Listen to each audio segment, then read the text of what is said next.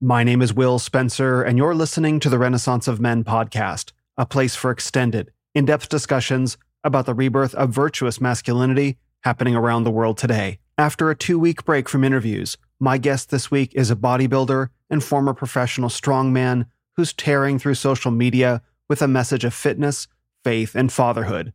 Please welcome Coach Anthony Diehl. This is a time of transformation. As old ways fall, men are called to rise, to heal our lives, grow strong, and transcend our limitations. In tribes around the world, drawing on the best of masculinity from all of time, a new day is beginning. This is the Renaissance of Men. You are the Renaissance. If you've listened to this podcast for a while, you probably know that the Renaissance of Men is a 40 year process to redeem masculinity, which began in the 1980s and is culminating as we speak in a rediscovery of the redeeming power of the Christian faith for men, women, and families. And if you've never listened before, well, guess what? That's what it is. Congratulations and welcome. But it's also more than that. In fact, when I started this podcast almost three years ago, the grand societal narrative was only a small part of what I intended to cover. I wanted this podcast to be a bit more like a gallery. I had observed that countless men, many of whom were content creators, didn't start out as the leaders they had become. Typically, they started out as far less than that. They were average, or often less than average guys who had decided they'd had enough.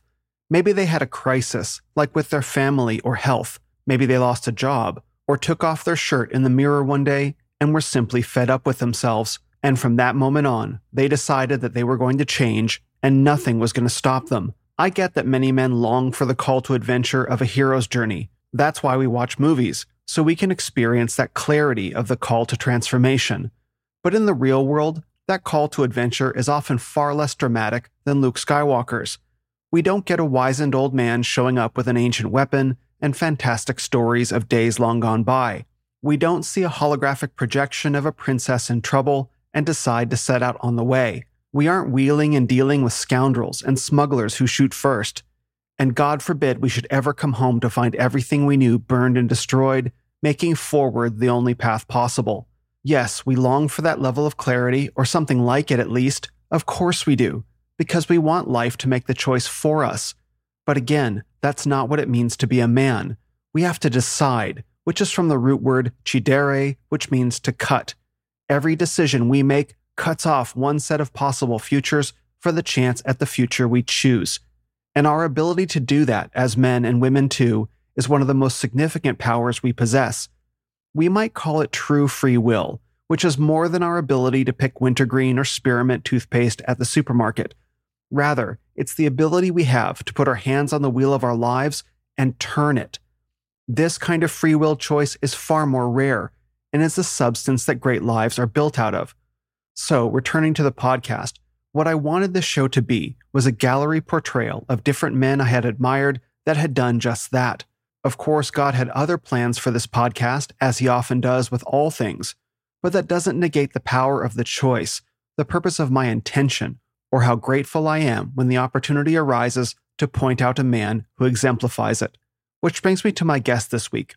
His name is Coach Anthony Diehl, and he's a bodybuilder, former professional strongman, strength and fitness coach, plus husband, father, and vocal man of faith. You might have seen him recently, hanging around in our community. He's the dude who looks a little bit like a human Mack truck with tweets and posts to match. He takes no prisoners in the gym or online, which is probably why he's been canceled at least three times. And by the time you listen to this, who knows, he might mess around and have a couple more. And it's his unapologetic apologetics, outspoken stances, and devastating memes that brought him to my attention. I tend to notice when Christian men are doing bold and interesting things, you know? So I was surprised to learn that he had been on his own hero's journey, from the circumstances of his birth to childhood, upbringing, adulthood, transformation, and arrival on the scene he's followed a path as unique as any man's. In other words, he didn't begin life as the man he is. He didn't start out as a finished product. and like all of us, is still a work in progress. That's what I intended to illustrate with this podcast what it means for different kinds of men to each have their own personal renaissance. And while my focus on the show has expanded to many other topics, I'm grateful to Anthony for reminding me why I got into this business in the first place to document redemption, reconciliation, and rebirth in real time during this special moment in history. Praise God and hallelujah. In our conversation, Anthony and I discussed fighting the good fight on social media, his background and Christian upbringing, single mothers and noble stepfathers, his father's discipleship, the Protestant theology of vocation, men, women, and grief, plus fitness, nutrition, capability, and vanity. If you enjoy the Renaissance of Men podcast, thank you. Please leave a five star rating and review on Apple Podcasts, plus a five star review on Spotify. This podcast is growing remarkably month over month, and it's so rewarding to see. Glory to God for all of it, and thank you for being a part of it. The Renaissance of Men podcast is proudly sponsored by Reformation Coffee, purveyors of fine coffee beans, hand roasted by Pastor Brandon Lansdowne in Springfield, Missouri. Reformation Coffee just got some big news. They've been selected to provide the coffee for Grace Agenda, the major conference put on by Christ Church in Moscow, Idaho. You know, Doug Wilson's crew. This is massive. I could not be happier for Brandon, Cassie, Matt, and the team, especially because there are lots of coffee makers who market themselves to the Reformed faith but they're not putting in the care, attention to detail, and devotion to their business like Brandon is, and that dedication is paying off. Reformation won't be shipping coffee during early August as they head out to the conference and back, probably with a trailer full of coffee beans, but there's still time to get your orders in before the event. Go to reformationcoffee.com and enter the code SUBFREE to get one free 12 ounce bag of coffee with your monthly subscription. Again, Big congratulations to the whole team at Reformation Coffee who'll be caffeinating a thousand people or more, including some of my most valued teachers. Say a prayer for Brandon and the entire team as they prepare for this enormous accomplishment. And please welcome this week's guest on the podcast, a brother in faith and true man of the Renaissance, Coach Anthony Diehl.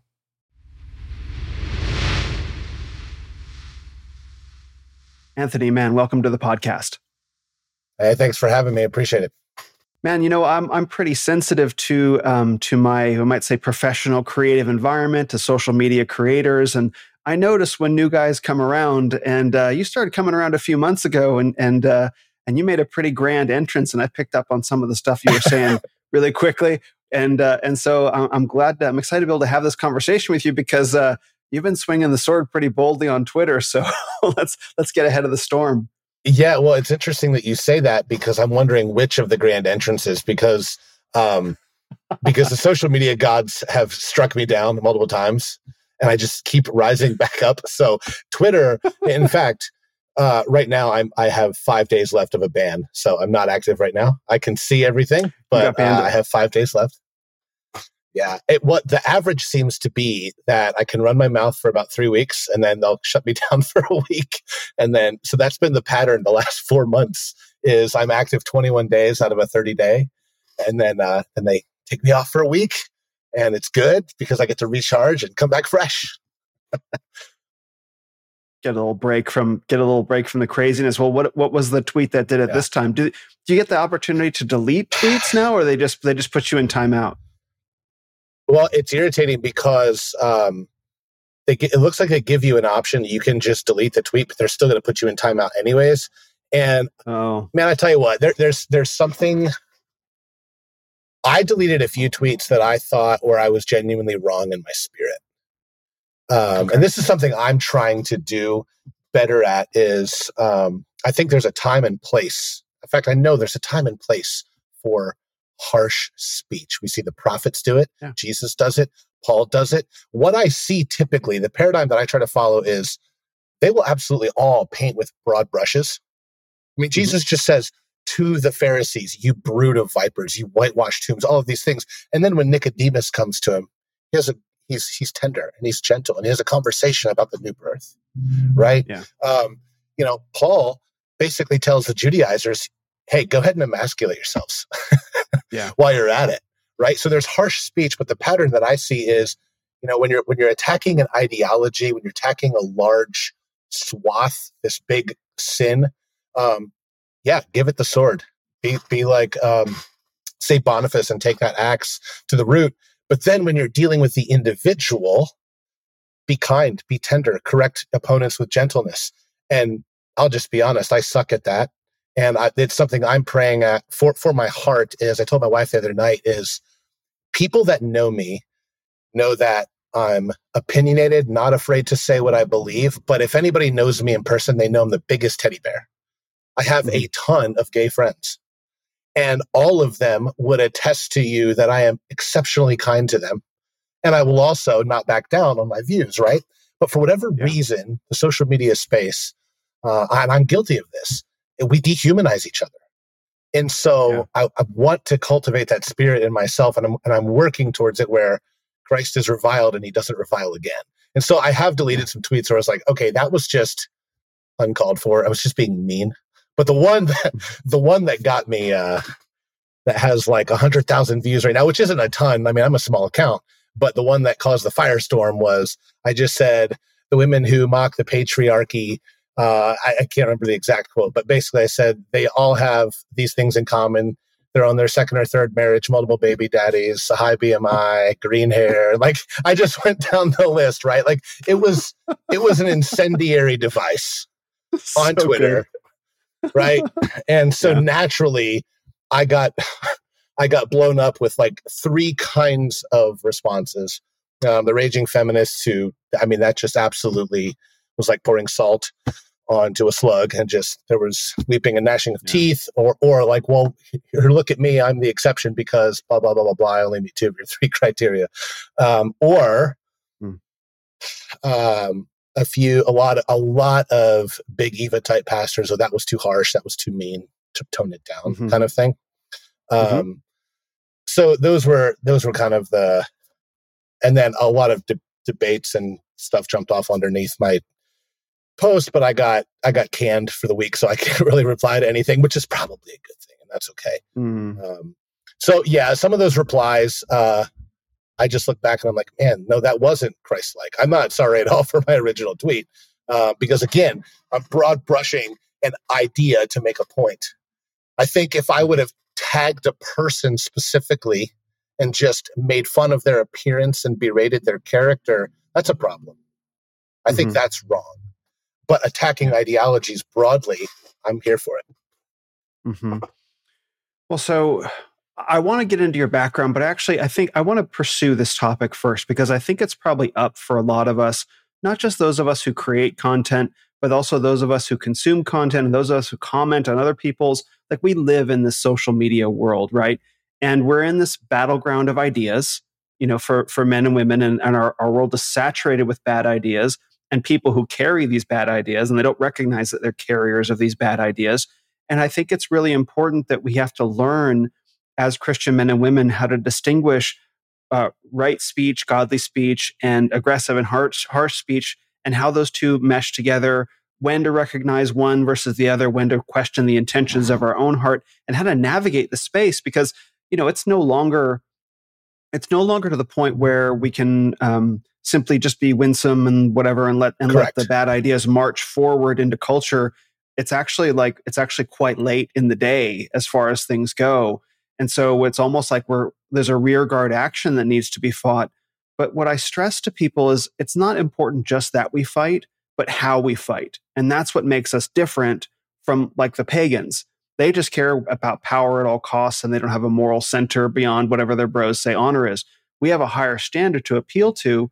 How do we put that into practice in the social media age in communication when that's unprecedented virtually in human history? So these are very, very real sure. questions. And so, and so I know that, so it sounds like you've, you've crossed that line as far as Twitter, Twitter and social media things, which is a, how do you know when you cross that line inside yourself? Like, how do you discern like okay i wasn't right in my heart when i did that like what what tools do you use for that well i think it comes down to having your personal convictions settled because the fact of the matter is i can be settled have a clear conscience before god and there are still going to be a whole swath of people that think oh no you're too harsh and so i mm-hmm. can't look to the mob um, i would say i i pray about it i talk with my men that are close to me in my circle talk with my elders, like, hey, did I did I cross the line? So there's a small circle of men I have in my life that frankly I care about what they think. And and that's part of what irritated me uh, about my responses to some of these people when I knew that I was being just hurtful back. That's pride. That's arrogance. Mm. That's me wanting to be right. And the fact of the matter is, why do I care about what random people on the internet think about my position here? Um, like, like why? And that's again, it's that pride. It's that root. Realistically, there's like 10 to 15 men that if I was, if they thought I was too harsh, I would, I would reflect and go, okay, you know, um, maybe I need to do some reflection here. So I just, I've kind of worked through this. I have that standard in my heart. What are my intentions? Am I maligning that person just to win, quote unquote, win this, to make them feel badly? Mm. They made me feel badly, so I'm going to make them feel badly back. Um, there's, there's no real win there. And I think we all know where that is. Uh, but I also think it's going to be different too. Um, you know, I found I found that within even my reformed sphere, men and women are different.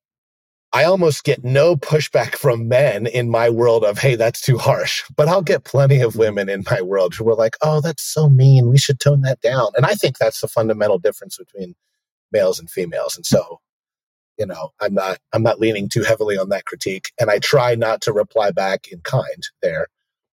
Mm. Yeah, you have to allow yourself to not be to not have your own emotional response triggered. Like I tell Correct. men, you know to move forward with steady pressure and make sure that your emotions don't get wrapped in wrapped into it like i remember i remember um, a great example of this is you can watch kevin samuels have you heard of kevin samuels does that name sound familiar i haven't no. So he was a he was a, a sort of red pill content creator on youtube. He had a couple incredible years 2021 especially um, and uh, uh, he passed away last year. He died died suddenly, and um, but he uh, would have host a, a, YouTube sort of call in show, you know, like a, like a it's like a radio show streaming that sort of thing, and he would um, he was very a very big proponent of basic red pill kind of truths, you know, and from sure. a godless perspective, but red pill truths. And so women would call in and they would argue with him, and he was a master at just walking through all of their objections step by step and being unflappable, right? And not getting himself emotionally wrapped up in the discussion, even though women are throwing, you know, vitriol and hatred and shame and all this stuff at him. And he's just walking through it like it's Neo through a hail of bullets.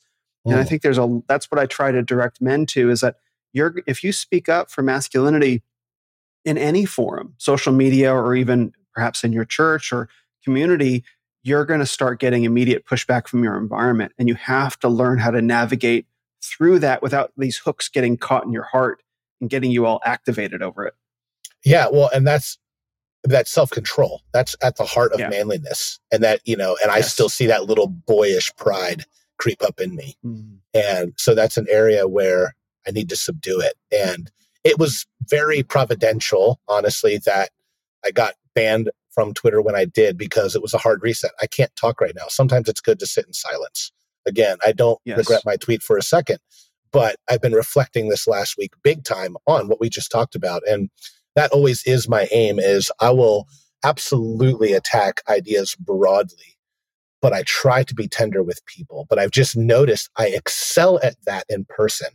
And I am terrible about that on social media. For whatever reason, um, that avatar doesn't come alive. Like if I haven't met that person. And it's funny because I've noticed that if I have met the other person, I tend to be more gracious to them as well. I have right. multiple friends on social media that will comment and we have very diametrically opposed views. And because I know them and I've met them and I value that relationship, I take my time to make sure that I'm not overly offensive in how I might disagree. Whereas it's like someone comments something um, you know, some vitriol. I'm just that I don't know. I'm just like it's mm-hmm. immediately there's this rage, and that's just boyish immaturity that needs to be worked mm-hmm. out of my life. Mm-hmm. Yeah, I feel that. I definitely have gotten a good sense of when someone's actively trying to provoke me with some nonsense on Twitter, and uh, you know, cal- really, I've been calibrating. Like you, it's the passive aggressive comments. You know, like it's it's so silly. It's so silly. I'm I'm almost certain the person who posted this isn't going to hear it, but like on I posted something on Instagram. It would have been a couple months ago, and someone replied with just the word "hmm." And I got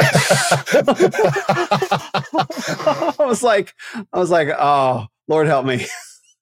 You know because zero substance zero content the most passive aggressive baiting thing ever and I'm like I just want to vaporize this person from space but I'm like you know what? I'm just gonna walk away just let it sit there. But it's that passive aggressiveness that really gets to me man. Oh, I, I get it. Well the other here's another interesting take, a catch 22. I find that I get more triggered, more emotionally hyped up by nonsense coming from people who claim to be Christians. So when I get the person reply back and it says, Reverend Dr. So and so, he, him, pride flag, Ukrainian flag, whatever else, yes. and they're go, go down, go down the emoji list, and then yeah. and they're gonna let into me. I just get so angry because I'm like, this person is 100% twisting scripture, and I just want to rail yeah. back. When when someone else does it, I'm like, oh well, they're pagan, so whatever. Like that's what pagans right. do. Um, so so yeah, there's that there's that little element there where it's like, uh, I just yeah, I think it's just pride. I think it's pride, and you just need to learn to rein it in, let it go, and pursue yeah. the conversations that are worth pursuing because there actually were some really good comments on there of people who disagreed and did so in a uh, cordial fashion. And I was like, oh, interesting. And we kind of mm-hmm. went back and forth for a little bit and it was good and it was profitable. And then, you know, so it's tricky. Whenever, well, whenever, so, and the worst is when they say, well, that's not very Christ like. right. I had, I had oh. a, uh, I, I had, I think it was like a Unitarian Universalist something something tell me that I was oh, going no. to hell. And I was like, excellent. that is an endorsement coming from you. you understand this, oh, right? man. Oh, I've, I've been very fortunate to get, I get a lot of new age people because that's, that, that's hmm. not that I was on Twitter during that time in my life, but, um, I, I know I see and know all the flaws in that ideology, and so so from time to time I'll do I'll do Twitter threads, and when the and when the psychedelic bros come out of the woodwork, that's just like they get really wrapped up in the things that they're super committed to. Let me tell you. How, yeah, I, I, don't know how you feel about utilizing the block button, but I utilized it a lot that day. Uh, sometimes I'm like, oh, that's weak. You're just silencing voices. But then I'm so I'll tell you the the comment that made my blood pressure rise the highest. Um, and I blocked this woman because I realized that um, whatever was about to come out of my mouth was not going to be good. Um, mm. Is I forget her. I forget her benefit. name. Yeah. Yes. Correct. I forget her name. I feel like I've seen her share your stuff, Eric Kahn stuff. Um, she's one of these women that used to go to John MacArthur's church, and she just lives and breathes trying to ch- tear down that ministry for supposed oh, abuse wow. cover ups and things like that. Forget her name. Tons of followers on Twitter, um, and she retweeted my thing and well, she went through, I guess, and uh, looked me up on Facebook, did a bunch of stalking of my personal life, and found out that my my mom passed away um, almost this time last year. And so oh. she was like, she was like, if your mother was still alive, what would she think of you uh, on here talking to women this way? Oh man! And I was like, in my head, I know exactly what my mom would say, and it's not family friendly, uh, yeah. you know. But I was like, it's not a family friendly podcast. Yeah, yeah. Block button, block button for my own sanctification. yeah, Yes, block button, take the phone, go and throw it across the room like a live grenade. Like yes. I'm good. I'm about to. I'm about to crawl through this phone and back up through your screen and stick my foot up your ass. Like, that's what you do with that. Hundred percent, man. Hundred percent. That's a, you just described my feelings very well. Yeah. oh man. Oh, that's see, that's that's not very Christ-like. But you know, right. like whenever whenever anyone says that, that's my opinion discarded is immediately what happens there. But that's I, am sorry that happened. That's just rude. Like, how do you it use is. someone's dead dead dead relative?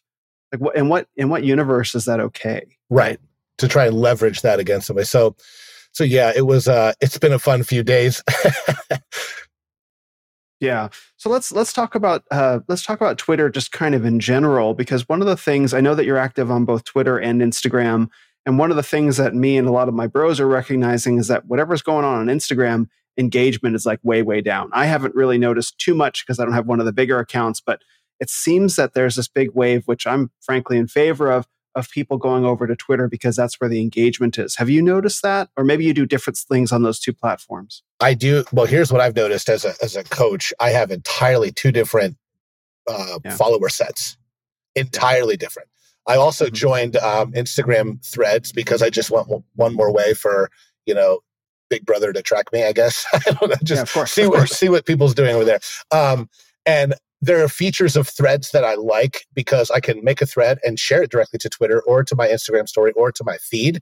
So it's like mm. one less copy paste feature I have. But what I noticed is that threads is just Twitter for people who have Instagram but don't really have anything to say because Instagram oh. is largely visual. And so I'm like, I'm there's I've been on it now for like two weeks. I'm like, I don't know where this is going to go.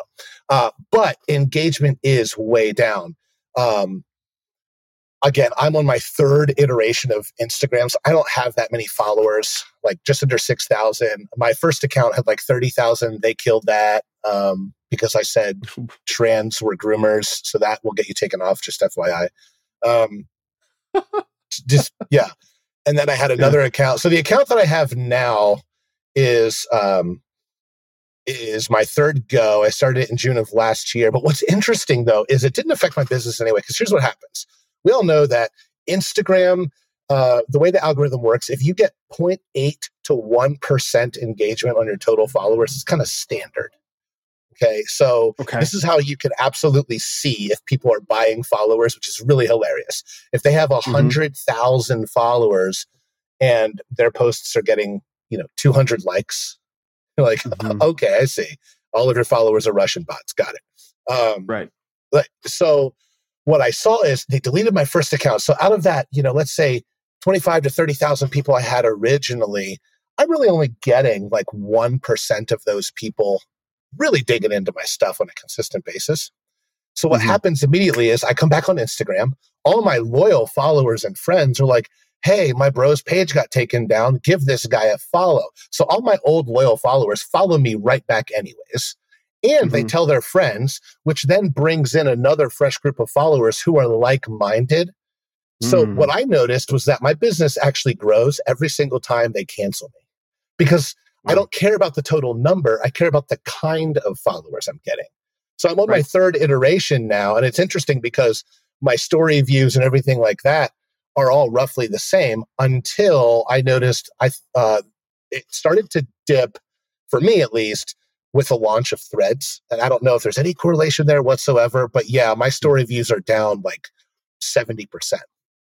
Oh wow. Okay. So this explains a lot. So so we started out the conversation and I noticed you kind of showing up in the environment, but this explains a lot that you actually have a lot of social media savvy already. Cuz like who's this dude who's just like chopping through the field, right? It's like, oh, okay, okay. Like he's he's a he's a resurrected, a risen warrior who was taken off the battlefield and airdropped back. He respawned. yes, respawn.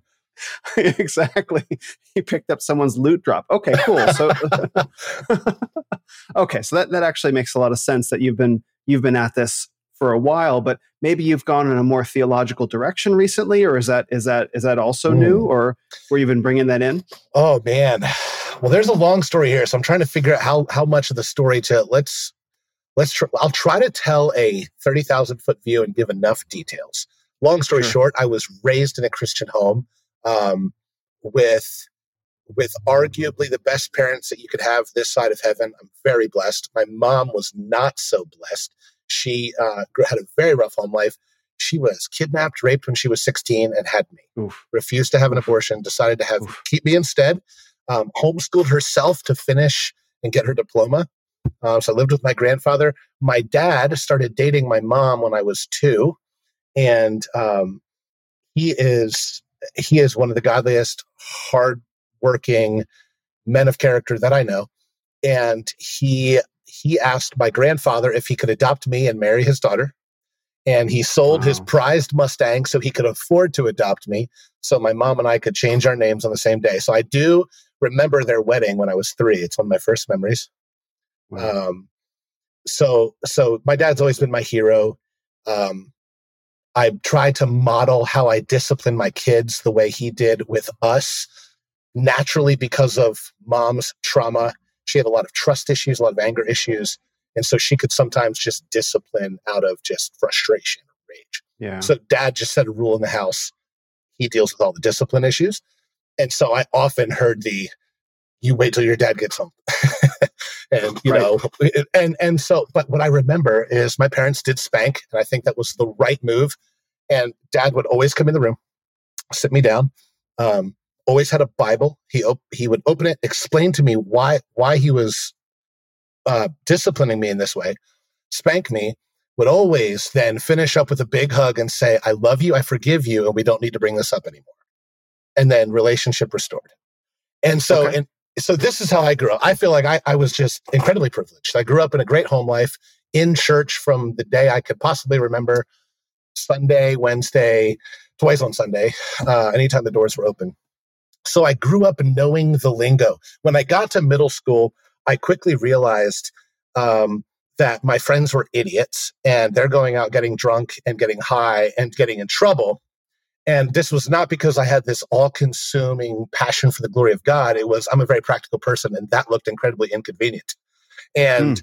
so I began to be the, I was, I was the model kid, the leader in the youth group. I preached my first sermon at age 11 um, at a wow. nursing home in the choir, all the youth group trips. You know, I just was the, the model kid. And I think looking back and analyzing my heart in that, I realized that when I did all that, it kept my parents off my back. I got the approval of all the authority figures in my life. And because I was raised in a Christian home, went to church, and was in a Christian school, um, like I didn't have, well, they would say, bring your unsaved friends to church. I was like, what is that? There are people who don't believe in God? What? right? One or and two, so, I've heard. Uh, correct. Uh, certainly not my friends or family. Yeah. And so went away to went away to college, a Christian college, to pursue a degree in theology.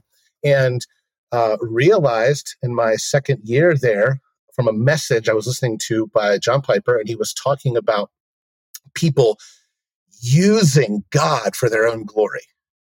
And it light bulb moment that I was the older brother in the prodigal son story. Like I thought I had something to offer. I was God's gift to the church, whatever else. And and and because of my mom's background and the hardness of her life i think um, she always would talk to me you know you're special. God's going to use you in a special way. And i know that she meant to do those things out of a, a good place but that lodged in my head. I thought i was actually something yeah. special right? Yeah. And i realized holy cow in my little bubble of my christian world i'm actually using god. And he says very clearly, I will not give my glory to another.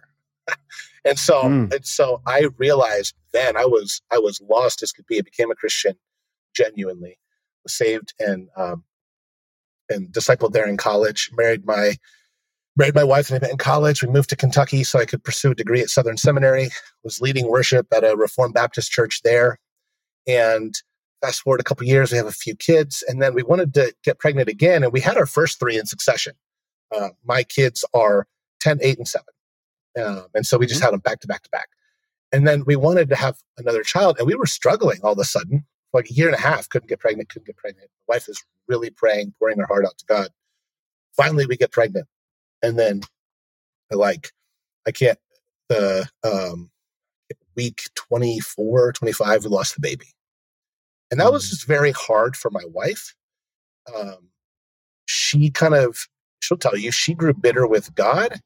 And at the time that all of this is going on, the background, I'm working at uh, Starbucks. I'm a uh, operations manager there. I am in seminary and I picked up the hobby of strongman. I got good at it. Okay. And what ended up happening is I had started to fall away from the Lord. I was going through the motions. I never stopped going to church, but I had mm-hmm. started getting obsessed strongly. Mm. Um, what I picked up as a hobby began to be my outlet. And because we lived in Kentucky, we had no family there. um, we were kind of on an island. And so we were young, we needed two incomes, but we didn't want our kids at a daycare or anywhere else. So what ended up happening is I would work in the morning. The second I would get home, it would be changing of the guard. Lindsay went and worked at night, 3 to 11 at the hospital. And so for several years, we were basically just single parents uh, in the same house. Oh, wow. And then on Saturdays, Saturdays is strongman day. So I'm gone for half the day. When I come back, I'm absolutely exhausted. So my family is getting the worst of me. I'm just tired and want to sit around. And then Sunday is church day and and then prep for the week and, and do it all again. And hmm. I had definitely lost my focus in terms of being the father and the husband that I should be. It was not leading my family. I was just going through the motions. And um, when we lost the baby, there was somebody at church, you know, the the well-meaning person that's an idiot and shouldn't talk, and just comes up to you and says, "So, are you just going to try for another?" oh. And right, and I thinking that I am being the leader in my family uh, and taking the burden off of Lindsay, making the decision. I just said, "No, we're done. We're not trying. Three is enough." Well, in her heart, that's a very hard thing for a woman to be like, "Oh no," and I thought I was mm. making the right call. She got very angry at God because she had prayed so hard for this child and angry at me. And then also she struggled because men and women grieve differently. And so interesting. So she didn't see me shed a ton of tears. And the the reality is, I mean, to this day, I still have the the onesie announcing that we are going to have that baby right here on my desk drawer. And oh, so, wow. wow. Yeah. And so it meant a lot to me. And it's, and I struggled with it. I just struggled differently. And I thought I was being strong for my wife, and I didn't let her see my struggle. So she thought I didn't care. So, long hmm. story short, a lot of things happened in our marriage. Our marriage was on the rocks. Like we were on the edge of just giving it up. And um, because you said that. That's that's what it was kind of everything. It was everything. And I had started walking away from the Lord. I'm pursuing strongman. She's kind of calling me out for not being present, being a leader. I just didn't want to hear it. And so we had never mm. fought in our life. Like our marriage, up until that point, till 2018, I could count on one hand the times that we ever even remotely elevated a voice. Like we just got along from day one. We were very close and compatible. We just never fought over anything. Mm-hmm. Um, and it, it was tough. Um, I was not there. I was not a a good present husband, father, and she was fed up with it. And my business at the time, my coaching business was growing, and it, to the point where I was gone now from both Starbucks and Amazon full time. And I realized this marriage is going to die unless we get some serious help. I was talking with my parents, and they convinced us that it would be a good idea to move back home, back to Pennsylvania because all of my family are believers. They all live within a 15 to 20 minute radius. Mom and dad would love to take the kids from us so that we can get proper counseling. We can go on dates. We can really focus on us. So mm. we decided to do that, sold our house in Kentucky, moved back in 2020.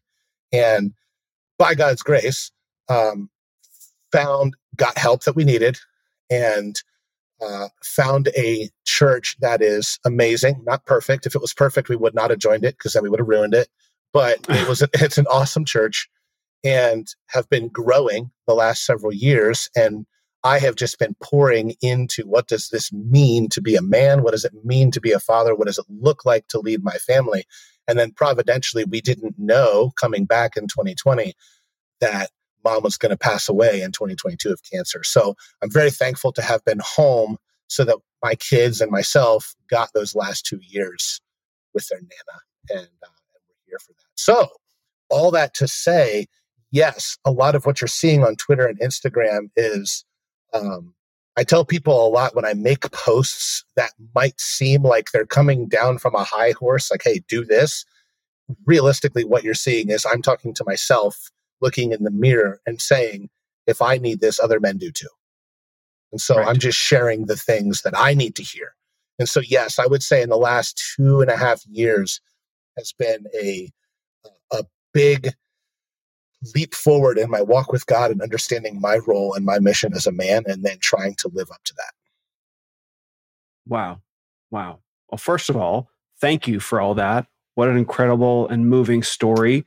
Um, and that to me exemplifies everything the Renaissance of Men is about.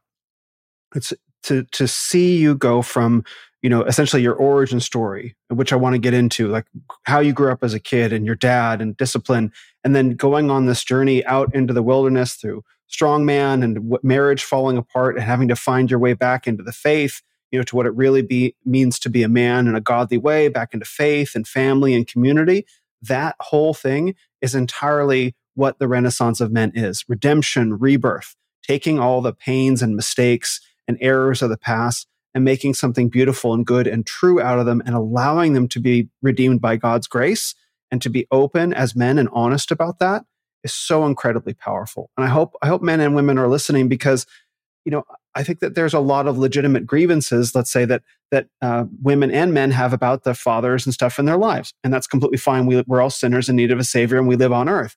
But the difference is men who are willing to be honest about that engage in the process of redeeming it and become, you know, not completed, but completed men on the other side and truly able to lead.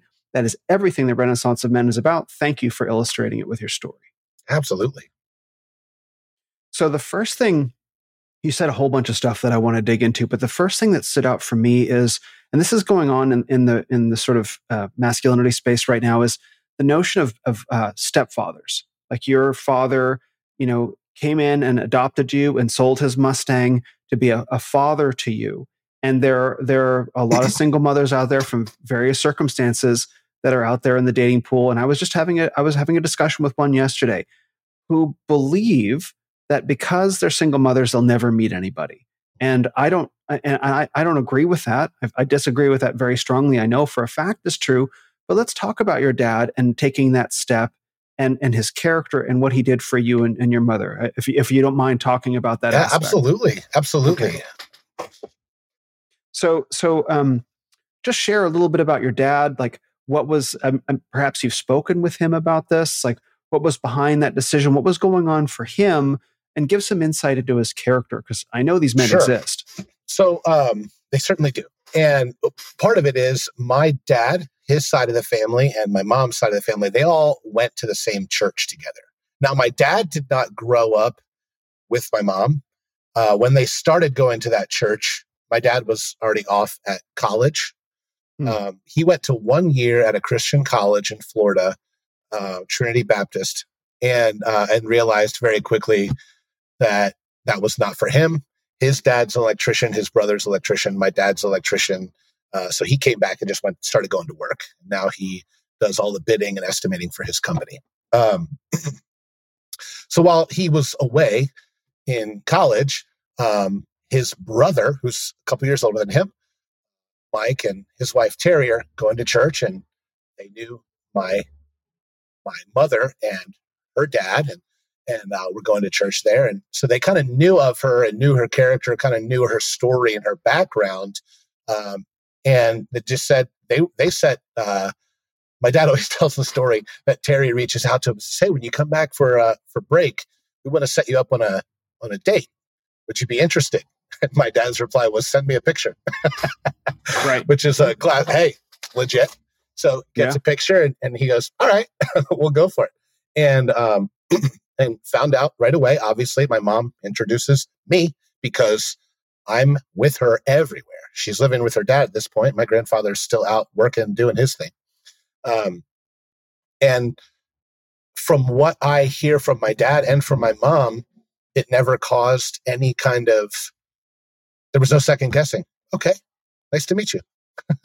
and mm-hmm. um, from what I, I, can't remember it because I was so young. Like I said, my first memories are I do remember the wedding day. I do remember having a matching tuxedo of his. I do ironically remember his dad, my pop up. I didn't know him very well at the time, and I was living with my other grandfather, right?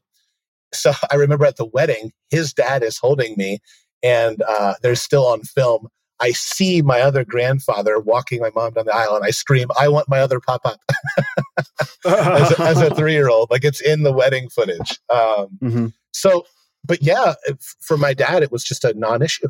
It was, he got to know my mom. I went with them on all of their dates. Apparently, I was with them when he proposed. as well. Wow. Um, I'm not in that picture and I don't have any recollection of that. But mm-hmm. um, my dad is just a steady, easygoing.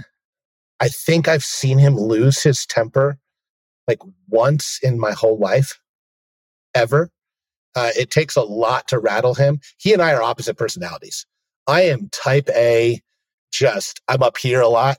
And my mm-hmm. dad, you can't rattle him. He is unshakable and just the definition of poise and self control. And mm. he, hard worker, went to protect and provide for his family, always prioritized mom and made that clear. I think that's really important. You want to see a marriage fail, um, make it kid centric. My dad was very clear that my mom was number one, and that was good for us kids. And uh, and so that that's my recollection of my dad, and that's how he still is today. Just even keel, steady. Um, I never witnessed. Uh, I've I've watched him lose jobs, and I've watched him lose his mom. I've watched him go through suffering. When I was when I was six years old, I'll never forget. They bought their first house, little tiny brick house and uh, it was in upstate Pennsylvania. They'd been in there for six weeks. We get this bam, bam, boom, boom, boom on the door. Two o'clock in the morning, the fire department's there. The dam has broke. The creek is rising six feet an hour. You have 45 minutes to get out of your house. It will be underwater. Wow. so I remember my mom, I had a bunk bed in my room, and she's just like, here's a trash bag. Put as much clothes as you can in here. Everything else, try to throw to the top bunk and I'm little, and my mom has a newborn. My my little sister is barely one, so they're just running around the house trying to. So I remember escaping out of there and going and staying with my uncle and aunt for several months. And I remember the flood came through, and, and it did. It just demolished the house six weeks after they bought it.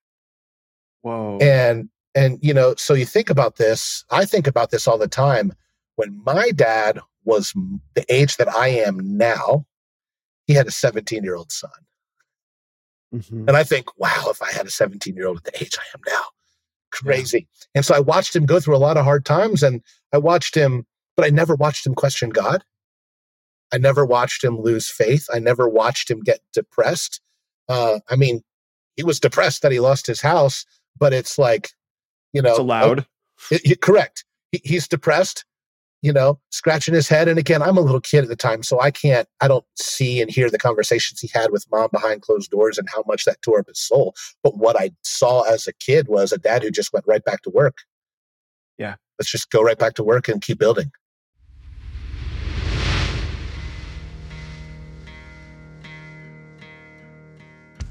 Men, stop me when this sounds familiar. Since 2020, you've felt isolated from friends, family, and coworkers around you. You've felt their beliefs and practices shift in ways you don't agree with.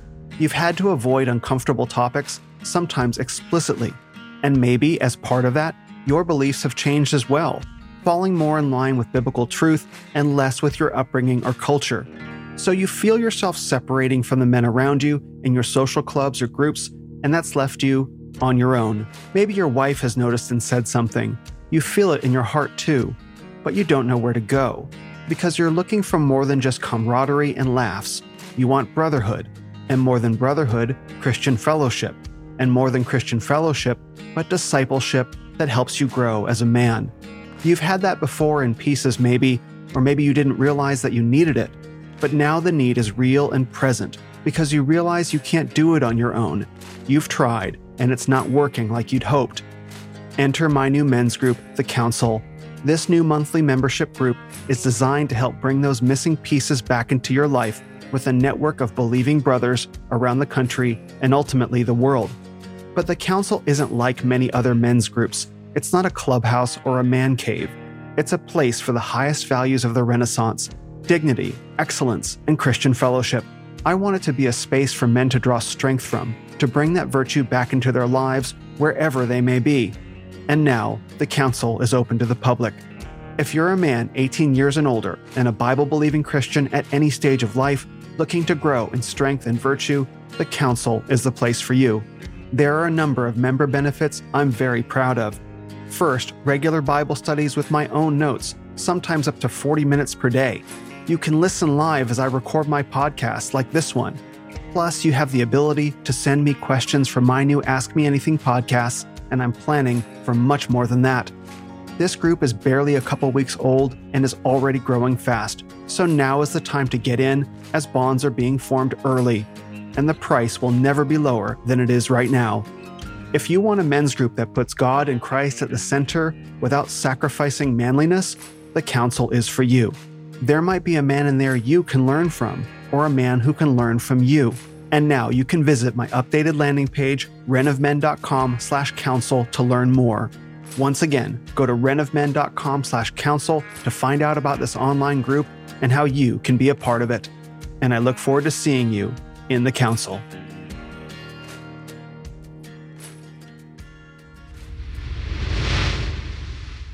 It's funny you mention that because you know it's similar.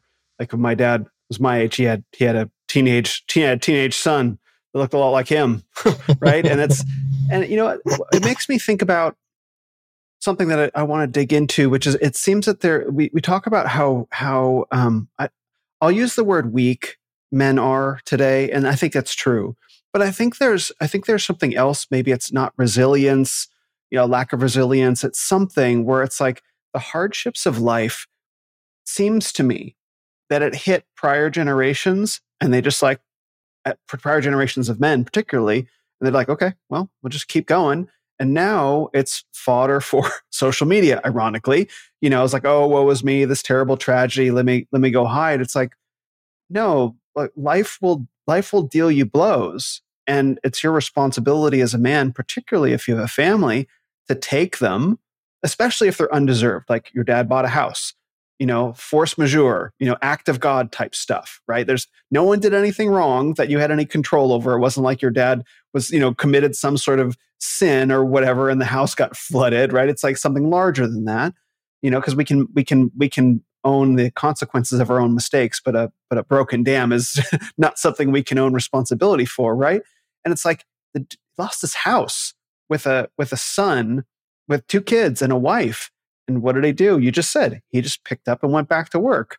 Like, I, I think that there's something. La- I, I, don't know that that would happen the same way today with many men in a similar. Yeah, it's position. a lack of grit. It's just grit. Yeah, there you go. Yeah, yeah. Uh, do you ever talk about that memory with your dad? Like, you ever like going like, "Hey, wasn't that crazy when we when the when the dam broke?" I mean, we actually talked about it not long ago, and it's funny because my dad is the eternal optimist.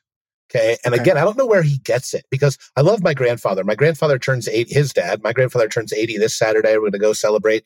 He became a Christian um, late in life as an adult. Uh, my dad was a young kid when my grandfather became a Christian, and he used to just be a raging drunk lunatic, smoking three packs a day, getting in bar fights and all that. And then he just became a Christian and stopped cold turkey, everything. Mm-hmm. And mm-hmm. he's just, which is amazing, right? But it's not like he or my grandmother had any kind of theological upbringing or whatever else. They just did their best with what they have. And so sometimes I look and wonder and go, where did my dad learn all these things? Because looking back, like I've got a degree in theology, and there are certain practices that I do in my family that I could write a paper on why I do them. And I look at my dad and I go, I don't know that he could ever necessarily spell out theologically why he did certain things. But somewhere along the way, from the example of his father or his own personal reading and prayer life. He just picked these things up because he thought they were important and executed them in our family. Like, I think my dad just knew how to go through hard things. And my dad made me constantly do hard things. We went to an amusement mm. park one time. He made me always face my fears, and I hated it. I remember went to an amusement park, uh, Busch Gardens in Virginia, and um, and he was like, You're going to get on the big bad wolf. Well, I had never been on a roller coaster that goes upside down before. It was mm. terrifying. He was like, You're going to be okay. I'll be right there with you, but you're going to get on and you're going to face your fears. I mean, I threw a fit in the park. I'm crying and screaming. And dad is like, We're not leaving until you get on this ride. He's like, I don't raise quitters. And and I'm going to be right there with you. Do you trust me? Do you think I'm going to let anything happen to you? Do you think I would ask you to do this if it was going to cause you harm? Well, no. So eventually he drags me on there after much weeping and gnashing of teeth. And I go on the ride. And it was funny because I'm like, can we do that again? That was awesome. right. right. Um, I remember being seven years old and being forced to sing in kind of a um, a talent show thing at our at our church Christian school sort of deal. And again, I didn't want to do it. I was embarrassed to get up there in front of everybody. I just can't do it. And uh, and he made me through tears and whatever else, and I did it. And I can look back at so many things in life that Dad made me do. He would not take no for an answer. And I look back and I'm not resentful. I'm like, yes, thank you because there's still a lot of things in life that scare the crap out of me. But I've just kind of almost embraced that feeling of whatever, it's going to be fine. Like once I get in the water, it'll warm up. We're good. Mm-hmm. And so, um, so I don't. But here's the thing: I don't know where he got that. I really don't what are what's an example of one of the practices that you do with your family that you could that you could write a paper on? Just because i think this contrast is really important because i think there are some people that take a very reasoned rational approach to faith and grow in faith over time through like studying what's true and studying the word and growing in that way and i think that's completely valid.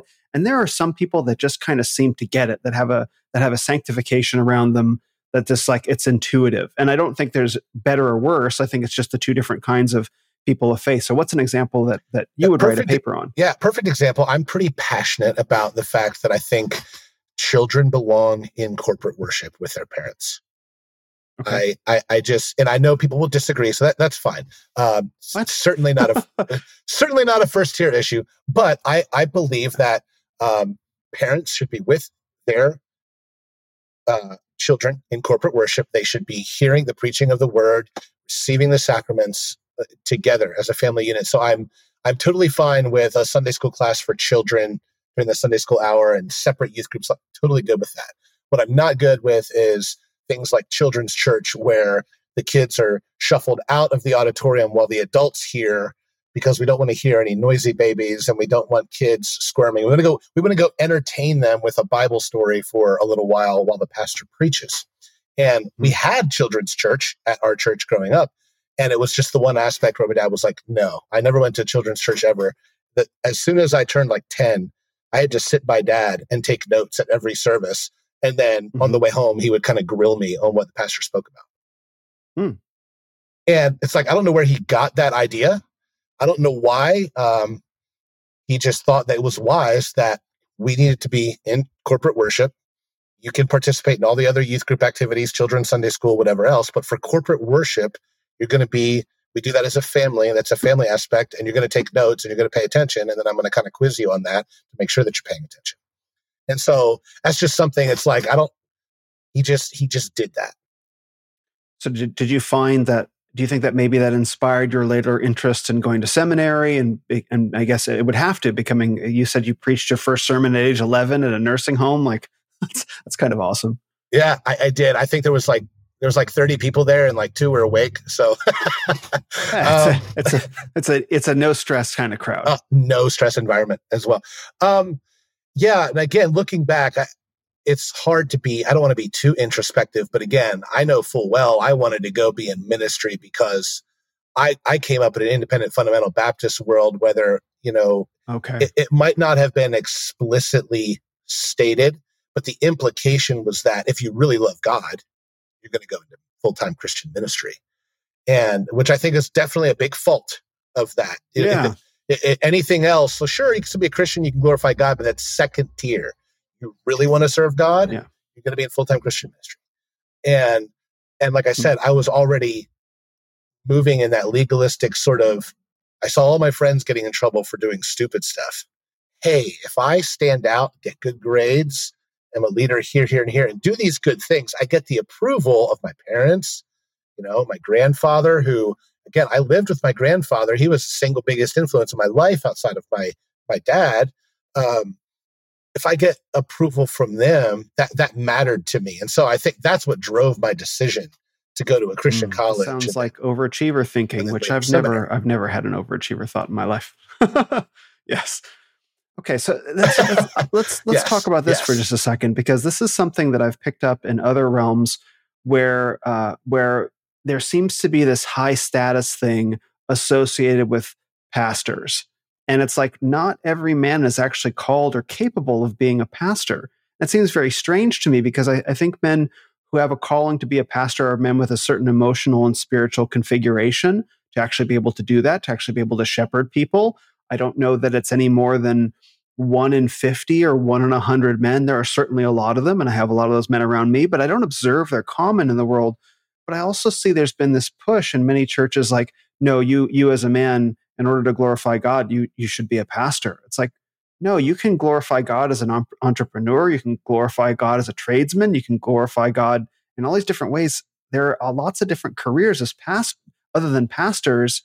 Why are those not why do those not count? I don't understand. I'm new to this. Yeah. We, well, I mean, Paul explicitly yeah. says not many of you should desire to be teachers. You know, mm-hmm. you're going to undergo a stricter judgment. Like, let's just be real. Um, we used to have a Protestant theology of vocation that used to exist, and the Puritans spoke about it all the time. Uh, and somewhere, I don't somebody that's more astute in church history might be able to explain the origins of when this came to be, when we started to elevate this role of, of pastor as kind of the ultimate.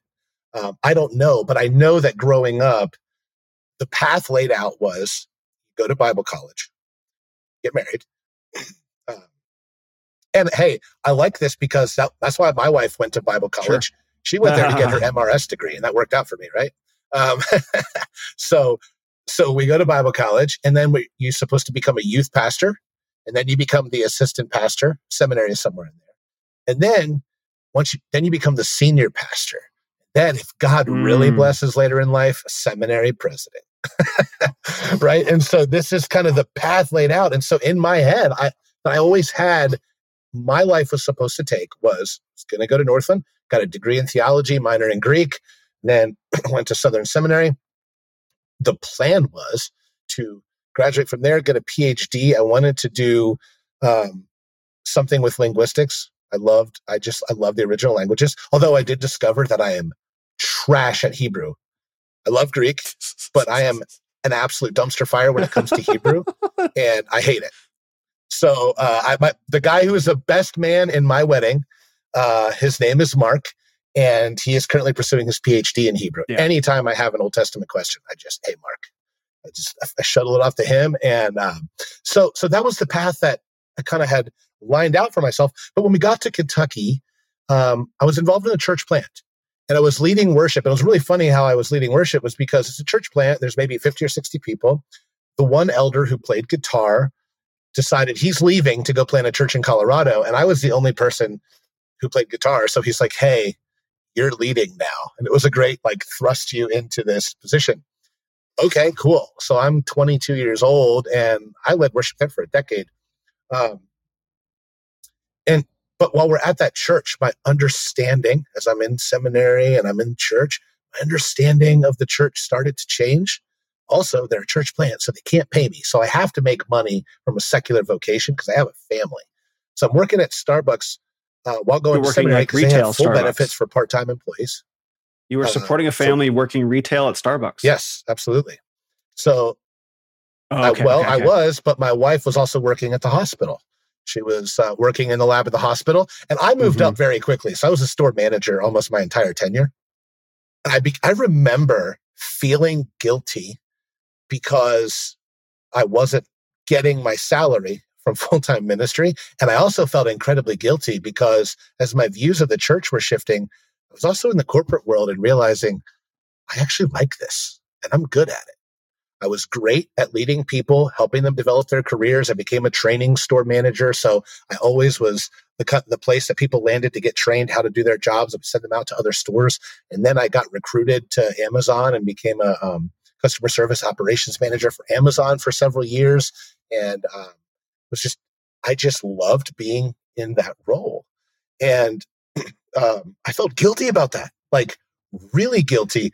I would say it was probably only in the last three to four years, and eh, maybe five years, where I finally felt like, hey, you don't need to feel guilty mm-hmm. about not being in full time okay. pastoral ministry to provide for your I family. mean, that's that's the that seems to be the way that most people just kind of accept no and and actually i was having a conversation about this the other day like it used to be that pastors they had careers paul made tents paul was a tent maker right that, that, it wasn't like you you made money from your preaching you supported yourself through other means and the preaching was what you did just to advance the word. And now there seems to be in this shift where pastor becomes a vocation or a job or a career. And that it doesn't just seem to be, that is a very precarious place to be because if your salary is dependent, if your livelihood is dependent on making sure that no one stops tithing because they don't like what you say, can you preach the whole counsel of God? I mean, that, and, you know, witness 2020, right? it's like, well, I don't want to touch on that because they might get kind of upset. So I'm just going to avoid these topics and keep my job. I, I don't know that it's supposed to work that way. In fact, it's not supposed to work that way. Right. My, I have a friend of mine who's uh, who went to college with me, who's a pastor of a church in Maine. He and I were talking about this very thing. He's paid full time salary by them, but he picked up a hobby about four or five years ago. He really, mm-hmm. maybe even a little bit longer now, really started getting into woodworking. And he did that for multiple reasons. One, it's a fun and it's good for men to have hobbies, but he realized that he's in rural Maine with blue collar dudes. If he wants to be relatable at all to the men yeah. in his congregation, he should have a skill. Mm. Like he should know how to do something other than talk on Sunday morning. And so so he took up this hobby of of woodworking. That guy makes some incredible pieces of furniture now, all dovetailed. Just beautiful work. Now after, you know, five years into the thing, he's getting into beekeeping and all that, and they're selling the honey and doing this. And we're talking about this. He's like, one, I want to relate to my men in my community. And all of these guys are blue collar tradesmen. They have skills. He's like, and then two, I want to make sure that I have a skill. If right. someday I'm not in ministry, I can still provide for my family. And I think that's that's wisdom. That's you know, um, at Proverbs, I believe it's Proverbs 18. Is it 1822? Uh, somewhere in there is when you see a man skilled in his labor, he right. will not stand before obscure men. He will stand before kings. Uh, look at the look at when the tabernacle was crafted. They had to go out and secure excellent craftsmen to do this ornate Actually, work. funny you, should men- funny you should mention that. Like I, I have uh, my men's yeah. group, the council, and I do daily Bible study in the group, and uh, and we just read through that chapter of Exodus, which I believe is I have it right here. Um, I think it's Exodus 31. I actually called that out. I said, um, yeah, I think it's Exodus 31. I'm just going to get my Bible right here. Yeah, the skilled craftsman, Exodus 31. Uh, I'll just read this quick passage. Now the Lord spoke to Moses, saying, See, I have called by name Bezalel, the son of Uri, son of Hur, the son of the tribe of Judah. Verse 3 I have filled him with the Spirit of God and wisdom and understanding and knowledge and in all kinds of craftsmanship to make artistic designs for work in gold and silver and in bronze and in the cutting of stones for settings and in the carvings of wood that he may work all kinds of craftsmanship. And then he does the same for a man named, I think it's Oholiab, right? Uh, and I've put in the hearts of all who are, and in the hearts of all who are skillful, I have put skill that they may, may make all that I have commanded you. Boom, right? That divine, yeah, exactly. That divine inspiration into the hands into the hands of craftsmen. Yes. And just as a quick aside, what I, what I told the men listening in the group is also that if anyone challenges you that the words of Scripture can or can't be divinely inspired, that they're written by men, well, there's Exodus 31 that talks about if if God can inspire the hands and the hearts of craftsmen in cutting stones, He can do the same with writers and writing words. So that was my argument. Yeah. So so that's this is the important. So this is the importance of love of, it of tradesmanship of craftsmanship like you don't just have to be a pastor. There are more valid careers than pastor. Mm-hmm. Absolutely, hundred percent. We we need it. We couldn't have all the men just be pastors. We need men to go out and build and do and build God's kingdom, right? Uh, and we need them to do it excellently. I love what Martin Luther says about you know if you own a Christian business, you don't have to put a cross on everything. You know, he's he says of the the cobbler who's making shoes a, a good Christian cobbler doesn't put little crosses on the back of all his shoes. What he does yeah. is he makes excellent shoes.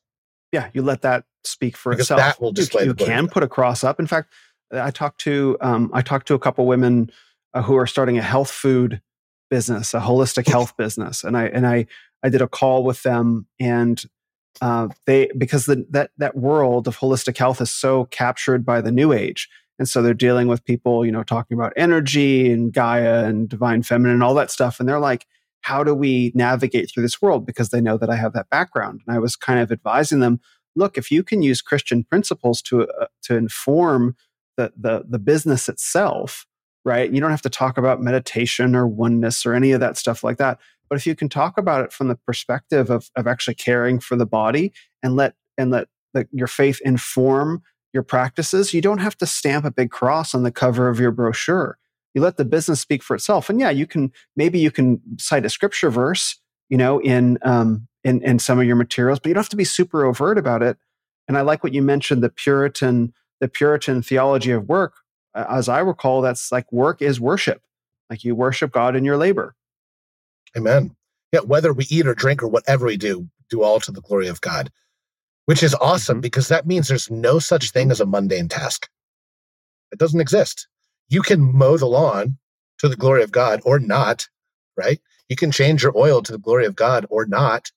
Uh, what's your heart attitude behind it? What's your so yeah? It's uh, there's nothing mundane. Everything has everything has significance, and all of our actions echo into eternity, and that yes. is well, yeah, that's profoundly why, terrifying. we can never pull off uh, pull it off the right way on our own. Is why we have a savior, right? Yeah. So you also mentioned that you were um, Amen. Uh, that you were working at Amazon and at Starbucks. So it's one thing, you know, to to work in the secular world. It's another thing to work in corporations, right? Especially those two. Maybe you can, maybe you, maybe, yeah, maybe you can speak a little bit about that. Your journey is yes. fascinating, by the way. Like, this is this is great. You've been off roading. oh boy, Off-roading is great. So yeah. I worked at Starbucks arguably in its height and I had a blast. I I was blessed with just some tremendous leaders, mm. some friends that I still talk to to this day, um, who taught me much about leadership, about running businesses, and this was all well before before wokeness was a thing. Oh, okay. I was at Starbucks in 2008. Oh, okay? I left. Okay. I left it. Yeah, there's no way they would ever even keep me on staff now. I, one of my best friends, they Keith, wouldn't let you in you the know, building, bro.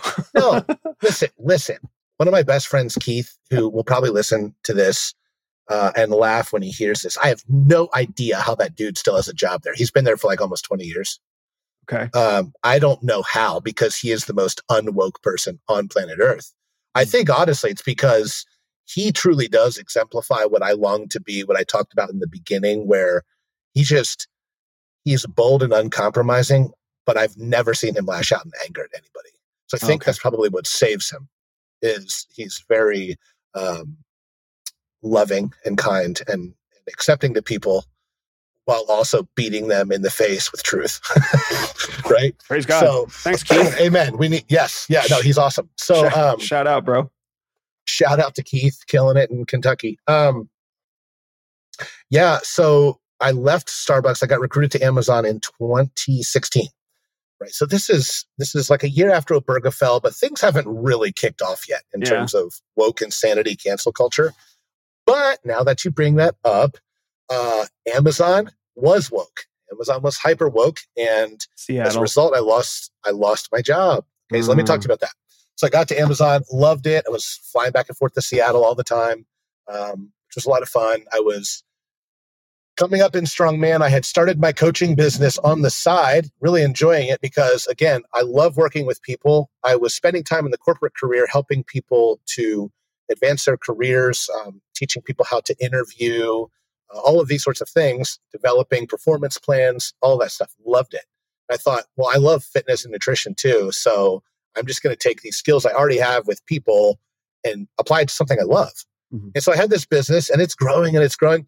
And it's interesting, again, providential. It was reaching a tipping point right around 2018 where it was like, oh man, I could do this full time. But leaving Amazon was terrifying. It was a fantastic job with fantastic benefits. Um, just the thought of me being fully responsible for everything was like, whew, that was really terrifying. I wish that I could say that I had the courage to just pull the plug and be like, I left Amazon and just went full time coaching. Not what happened. What happened was I was promoted into another role. I was an operations manager on site. And we were required to participate in community service events. Hmm. Well, the event that they wanted me to participate in, in my estimation, was not community service. We were supposed to be at the Lexington Pride Rally. Um, it's not community pro- service. Here's the thing that's right. um, I think maybe there might have been a 5K or something, and we're like handing out water. So there was that aspect of. I was like, listen, if you want me to go rake leaves at a lesbian's house, I'm down. I'll serve anybody. I don't care. Um, like if I'm gonna go help the trans kid paint a wall, like sweet. Like we'll get into a good conversation while we paint a wall.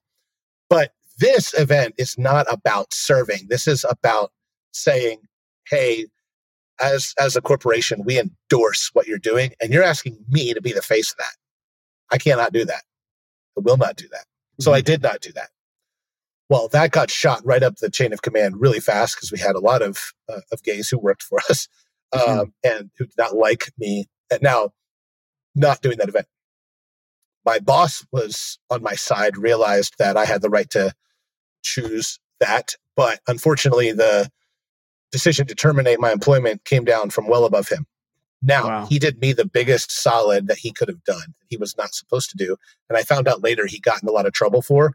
He eventually ended up leaving and going to be an operations manager, I think at Alibaba.com, one of Amazon's chief rivals. Based. Anyways, super based. Super based.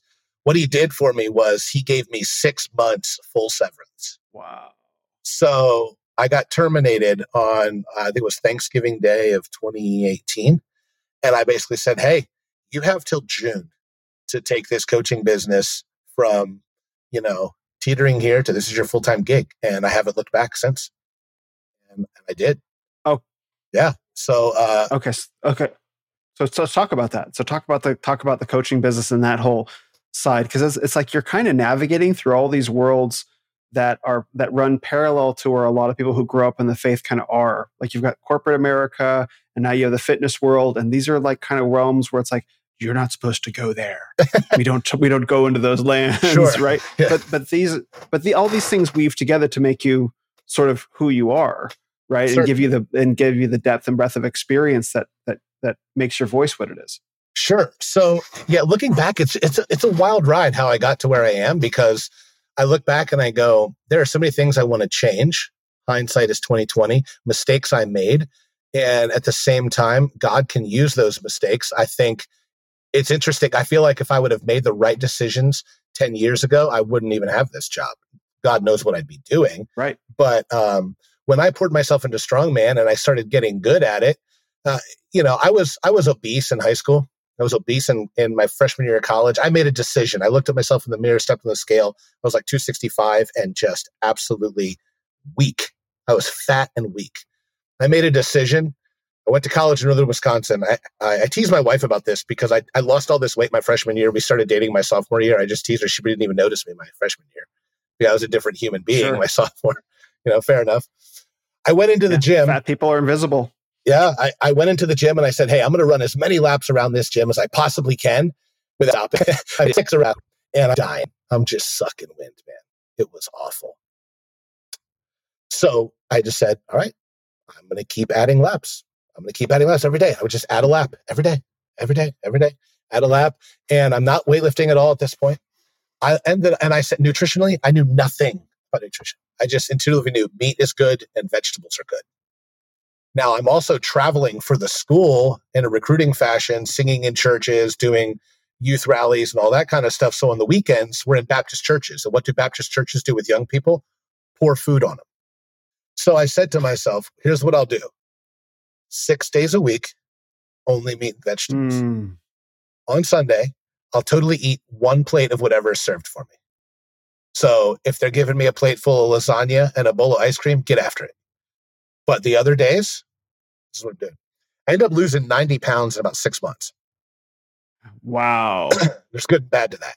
Oh, yeah. I went from fatty who never ran to like running all the time. And I went a little too hard, too fast. I injured, injured my hip. I mean, I, I was limping. I just could not walk. I went to the doctor and he was like, just not run for a while. Well, naturally, I'm freaked out that I'm going to, you know, get fat again. So society was like, hey, come start lifting with me. And so that's how I got into weightlifting my sophomore or freshman year of college. And I fell in love with it. So after I got married, I found Strongman in Kentucky and started realizing like I was pretty good at this. And because I'd always been the chubby kid, it's a double edged sword, right? Like I can get big and strong very easily without even having to eat a ton of food. I'm 260 pounds right now, and I'm only eating about 3,600 calories, which is not absurd, right? You're a very large human. I've observed this before. But but I uh, I have to work. Re- I suffer to to lose fat. So it's a double edged sword. So I realized like I'm not built to be a 160 pound runner. Like I'm just not built for that. I'm built to be big and strong. And I started when I started applying myself to weightlifting. I was just and so I just I found strongman and I loved it. And there's nothing wrong with strongman. It was a great hobby, but I got addicted to it. And I poured myself into it. And I, I got good, sure, but at the cost of my family, almost at the cost of my marriage. Right. And so, yeah, on the side, I started coaching people because I loved the, the fitness piece. How I got into nutrition is its own story. My middle son has autism. He was diagnosed at two. And we went down every rabbit hole we could to figure out how do we help this boy. And uh, one of the things that we realized is you know, I'm a steak and potatoes kind of dude, but we realized that inflammatory things uh, were not helpful to him. So there for a while, we became gluten free, dairy free, all the all the trendy stuff, right? Crunchy granola people, to help him to reduce inflammation, so that his speech therapy and occupational therapy would improve. Now, originally, my wife is just buying all separate food for him. That soon became so tedious trying to prepare meals for the rest of the family. So we just decided as a family, we're gluten free. And so switching up my diet, but then also I'm eating tons more fruits and vegetables. As a family, we started to focus on nutrition. Because to this point, I'm a meathead. I will do it. I'll eat whatever if my deadlift will get bigger. And and the only variable that changed in all of my training was my nutrition. I was eating quality whole foods. I wasn't eating junk anymore. We got rid of all the junk for that. Dude, I my strength went to the next level. I was just getting crazy strong. And I just started to research kind of nutrition for performance. Because in the late 90s, 2000s, early 2000s, the assumption was if you're a power lifter and want to build and or a strong man and want to lift the most weight, you kind of have to be a fat slob. You got to just be huge. Weight moves weight. Thankfully, we started to have some guys come on the scene um, in the early 2000s. You have Marius Pudzianowski, but then in the powerlifting world, you have guys like Dan Green who are winning these powerlifting and strongman competitions and they're shredded. They're just, and so, uh, so that's how I got into the nutrition space specifically. Started coaching people on the side, some of them for free, just to kind of prove I could get results. And then I slowly started charging more and more. And the more I got results, the more. And so by the time I was at Amazon, I had a client roster of around 30 folks, largely just uh, strength and nutrition. About half of them were lifestyle folks. And um, and when I got let go of Amazon, uh, like I said, I had six months to make a go of it, and I was able to match my salary from Amazon with my coaching business in about three months. So I never looked back from that. And then that year, 2019, is when I turned pro in strongman. And naturally, achieving that pro status, I had inquiries flooding in from everywhere. And this is when my Instagram account was at its height. Um, again, I think you know, me turning pro is a, a, terrible reason to choose a coach because, you know, I could have not turned pro by one point and still would have had the same level of knowledge, right? Uh, but just understanding how people think and the market, naturally, I got this pro status. And so in the strongman world, I was an up and coming star. I was somebody. And then in 2020, I won America's Strongest Man uh, as a 105K athlete. And so that kind of boosted me again in the strongman world. And so I was one of the top 105Ks there for a couple of years. Uh, 105K is middleweight, by the way. Um, and so, so that just kind of catapulted my, my career. And then I've always been, I've been able to kind of grow from there. Um, so yeah, I'm thankful to be where I am. I, you know, I, I, work for myself. I work from home. It allows me a lot of freedom. We homeschool our kids. We can kind of just go and do whatever we want to do. Um, flexible to do things like this, to hang out with friends, um, to help people in church at a random 10 o'clock on a Tuesday if an old lady needs some leaves raked. Like, I, I love that. Uh, so I'm thankful to be where I am.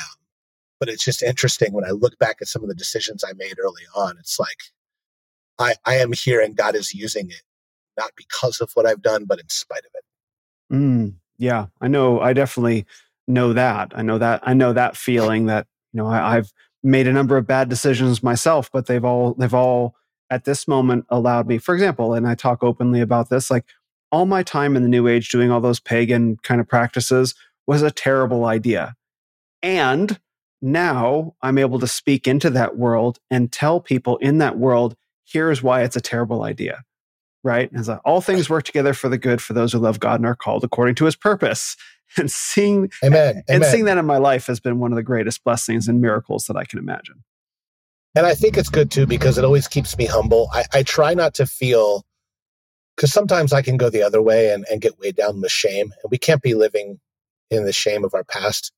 Um, you know, but I do, it does keep me humble in the sense that when I look around and look at how God has blessed me in spite of myself, and when I look in the mirror, I know the truth. I'm only here because of God's grace. Like I made some really terrible decisions, right? Like I'm not where I am because I deserve any of this. In fact, it almost cost me my marriage. Yeah. Yeah. And thank you for being open about that. You know, like uh, because I think in this kind of masculinity space, there there's a real vested interest in kind of in a lot of men presenting themselves as men who they aren't. Right? It's like it's like I'm an archetype or a, a, char- a character or caricature of some idea. And I think that phase, which was exemplified in the manosphere, is ending. And and there's a real a real drive for um, I don't like the term authenticity because it's overused, but there's a real drive for just sincerity and reality. Like we're going to strip away the Marvel comic book character versions of masculinity and look at real guys who have fought through real hard times and even given even dealt themselves major L's and turned them and, and, and had God help turn them around.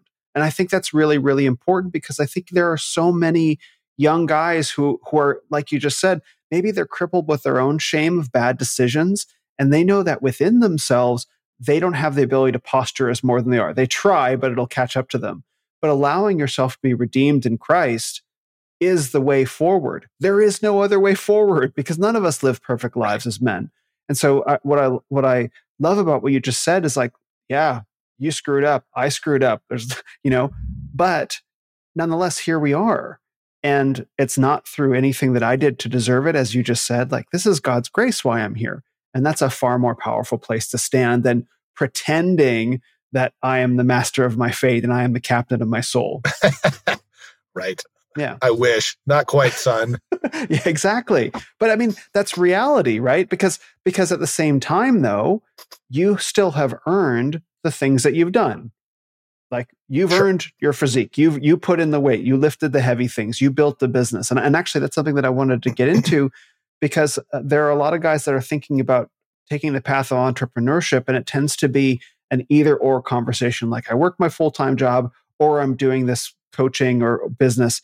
But you actually exemplify that. No, I built up the coaching business with enough runway to be able to jump rather than having to throw it all in with the business from from the get go.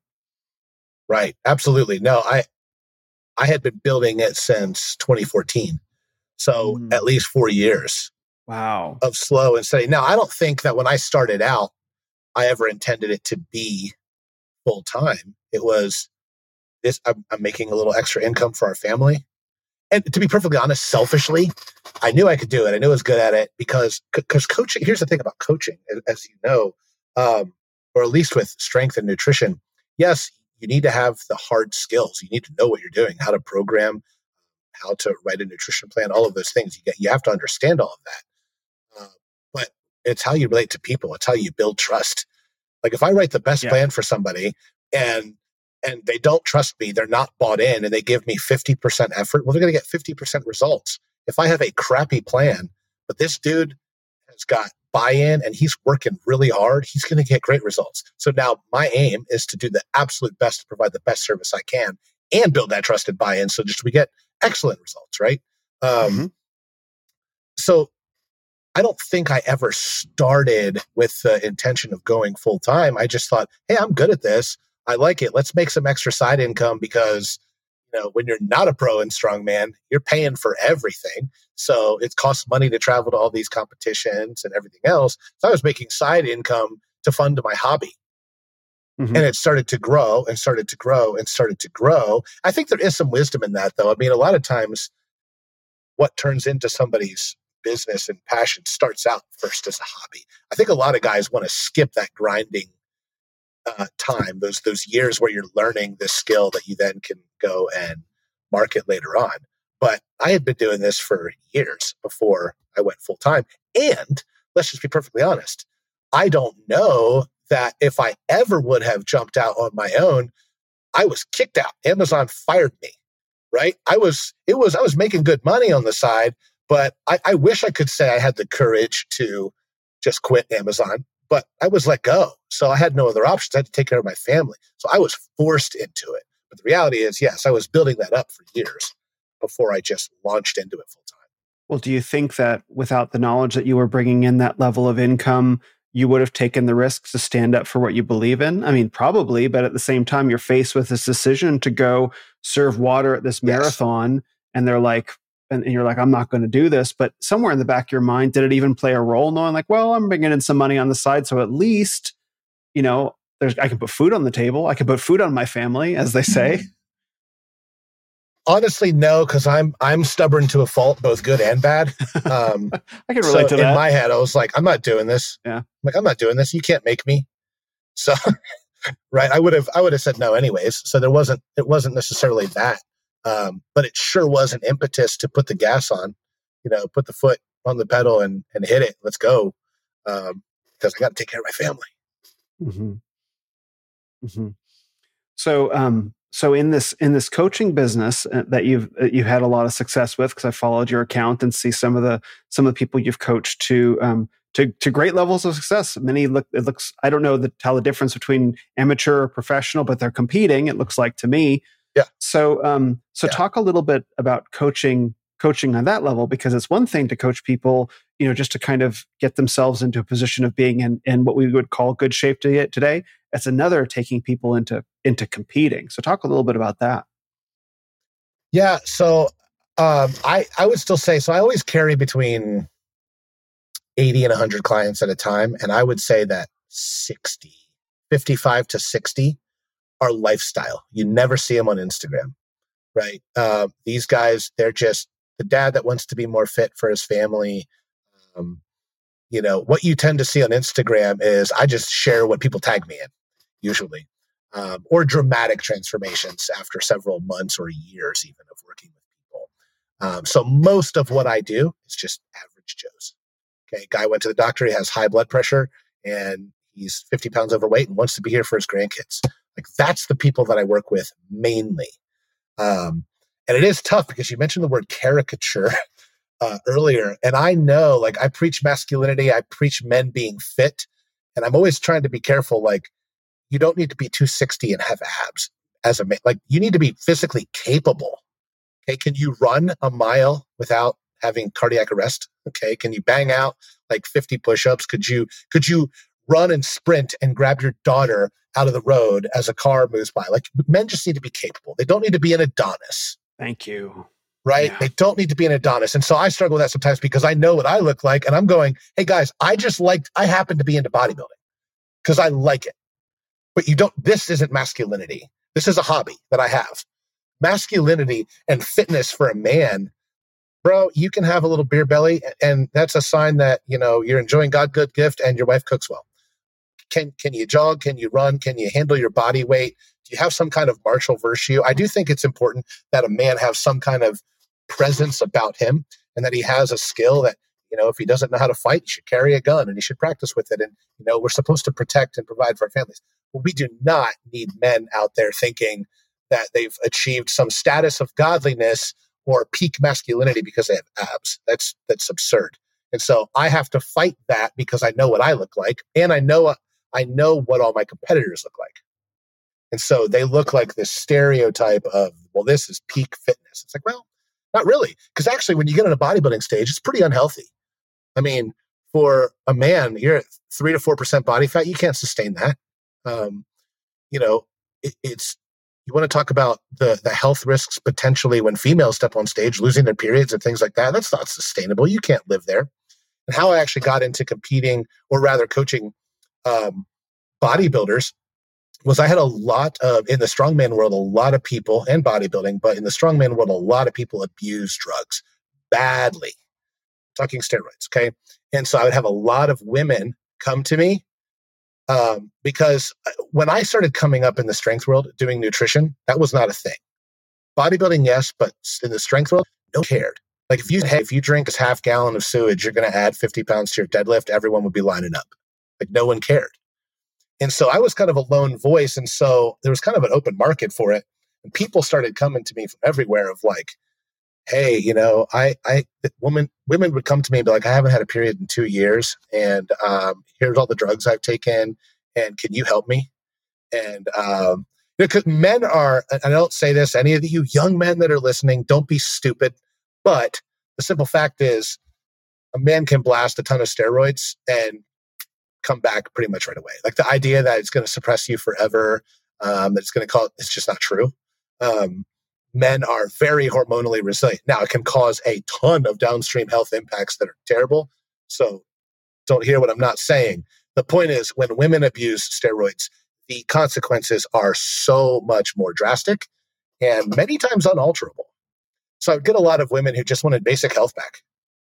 And I'm coaching people over here towards health and fitness and strength. And then a bunch of women, all I'm doing is their nutrition and uh, getting their blood work and getting them to back, come back to a normal cycle and be healthy again. Um, and then I just had a friend reach out, was like, "Hey, would you coach me for this?" She was a she was a former um, MMA fighter and uh, black belt jujitsu. Had done strong woman. I'd been coaching her for years in strong woman, and she tore the labrum in her shoulder. And she's just one of these ladies who um, she has to have a goal to pursue. She doesn't have a goal. She feels lost. So she said, I'm going to do this figure competition. Would you coach me? I was like, that is not my world. No. And I was like, I can give you some names of coaches I know in the industry would happily do that.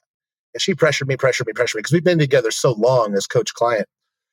And she was like, Well, I know you could. You know how to do it. And she goes, And I trust you to keep me safe. I feel like these other coaches are just going to have me take a boatload of drugs and whatever else.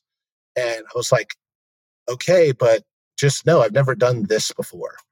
And um, so I'm willing to learn. And yeah, I think I could, but I've never done it. And at that point, I hadn't competed in bodybuilding yet. And so it felt weird to coach something, actually, even though I knew I could. So I took her on and um, she did great. And she has lupus too, which is another complication because she could get lupus flare ups and get inflammation and swell up 20 pounds in a week. So it's pretty complex, but I was able to get her healthy, stay healthy, and her very first show, she got second place and she was like peeled at like 8% body fat, never lost her period, get right back into a healthy cycle. And so, again, I'm not trying to sound uh, cocky, whatever, it was like, oh, okay, I can do this. I'm good at this. Um, and so I started taking a few more on. I don't coach a ton of bodybuilders. Um, I still have way more strength athletes and I still have way more just general health. I've got about um, I mean, I do coach a lot of bodybuilders, but I guess when you look at the ratios, it's still weighted more towards general. That makes sense. So, I mean, I have a decent roster of bodybuilders, but it's not absurd. It's not my main clientele. Um, so I just started taking on more because my tagline on my website is leading through health. I genuinely believe that if you are healthier at the cellular level, you're going to both look and perform better, no matter what that is, no matter what you're trying to do. And the bodybuilding industry specifically is rife with terrible coaches that are just putting people on absurd amounts of drugs and starving them into stage leanness. And and then the health consequences after that are just absurd. Like you don't drugs can mask terrible coaching. If you can't get somebody shredded uh, without drugs you're not a good coach period um, and so that was kind of what drove me into that space a little bit. A lot of times, a lot of times I do things because I get irritated at something being done poorly. So I think I want to go fix that and do it better.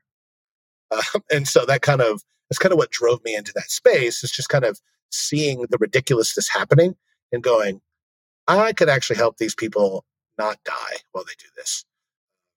So let's do it. And so I've been I've been in that space. Uh, I've, I've coached bodybuilders now for the last three years. I've competed. I'm going to compete again, but I don't have a hard date. Probably sometime mm-hmm. next year.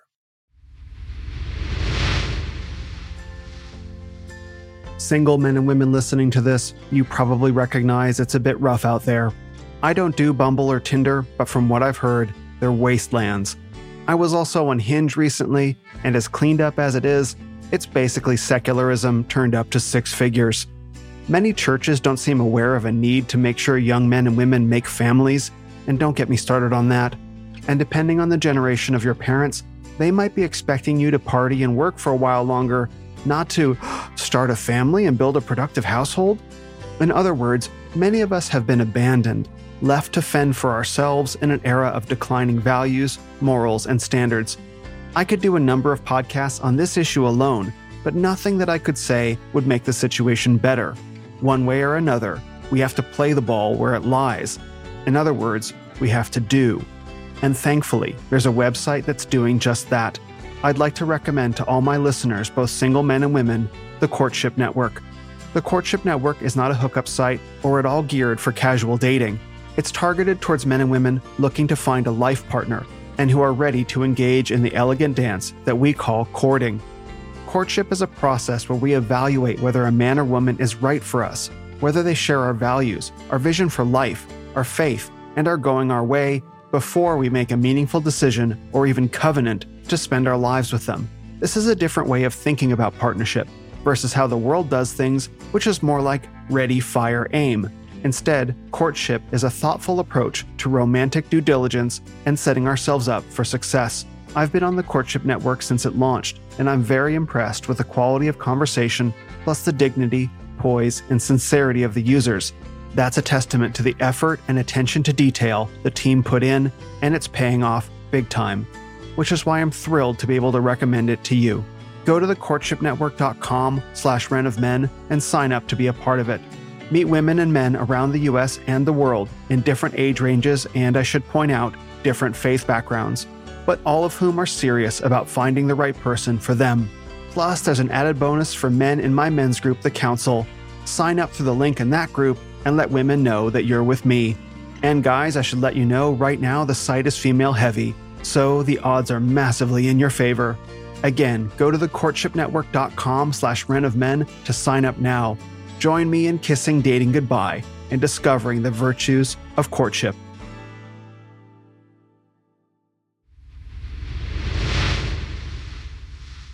So let's okay, so let's let's plug this in. Let's plug a couple pieces in together because this is a giant subject that's up within the Christian faith, within Christian men. It's about Christian men and fitness and women too.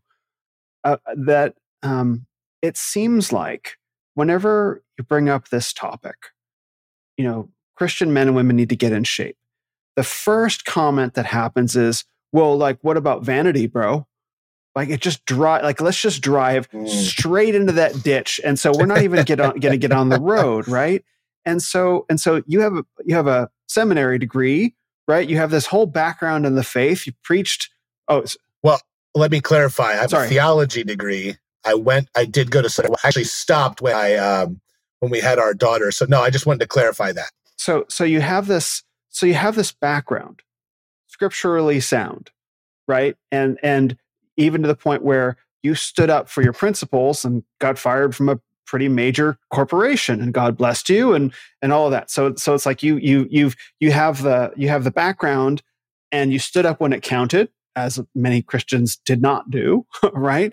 And so and so you, I think that there's enough credibility to say like this is a true man of the faith. And I think anyone listening can hear that in your words as well.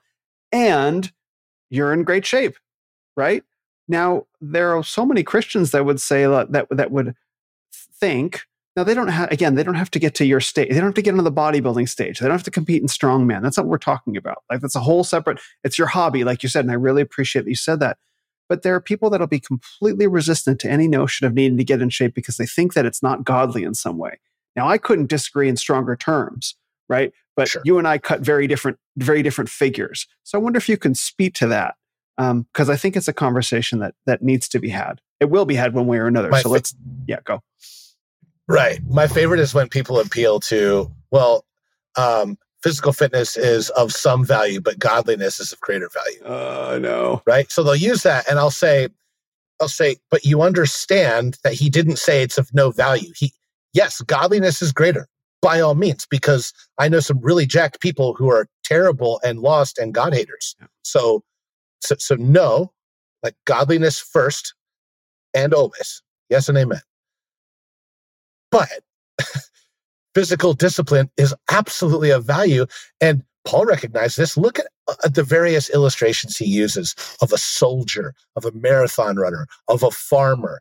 Th- these are all tasks that require a hard man, that require grit, that require physical discipline. And again, none of these tasks require you to be an Adonis. You don't need to have abs to be a good farmer or a, but, but you, you can't be out of shape and be a good soldier. Okay. Yeah. Um, you can't fulfill your duties as a man. Here's the thing being fit is not going to make you a better man, but it will make you better at being a man, doing the things that you're called to do.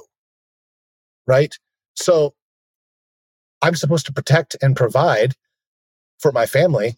I will do that better if I am a fit person.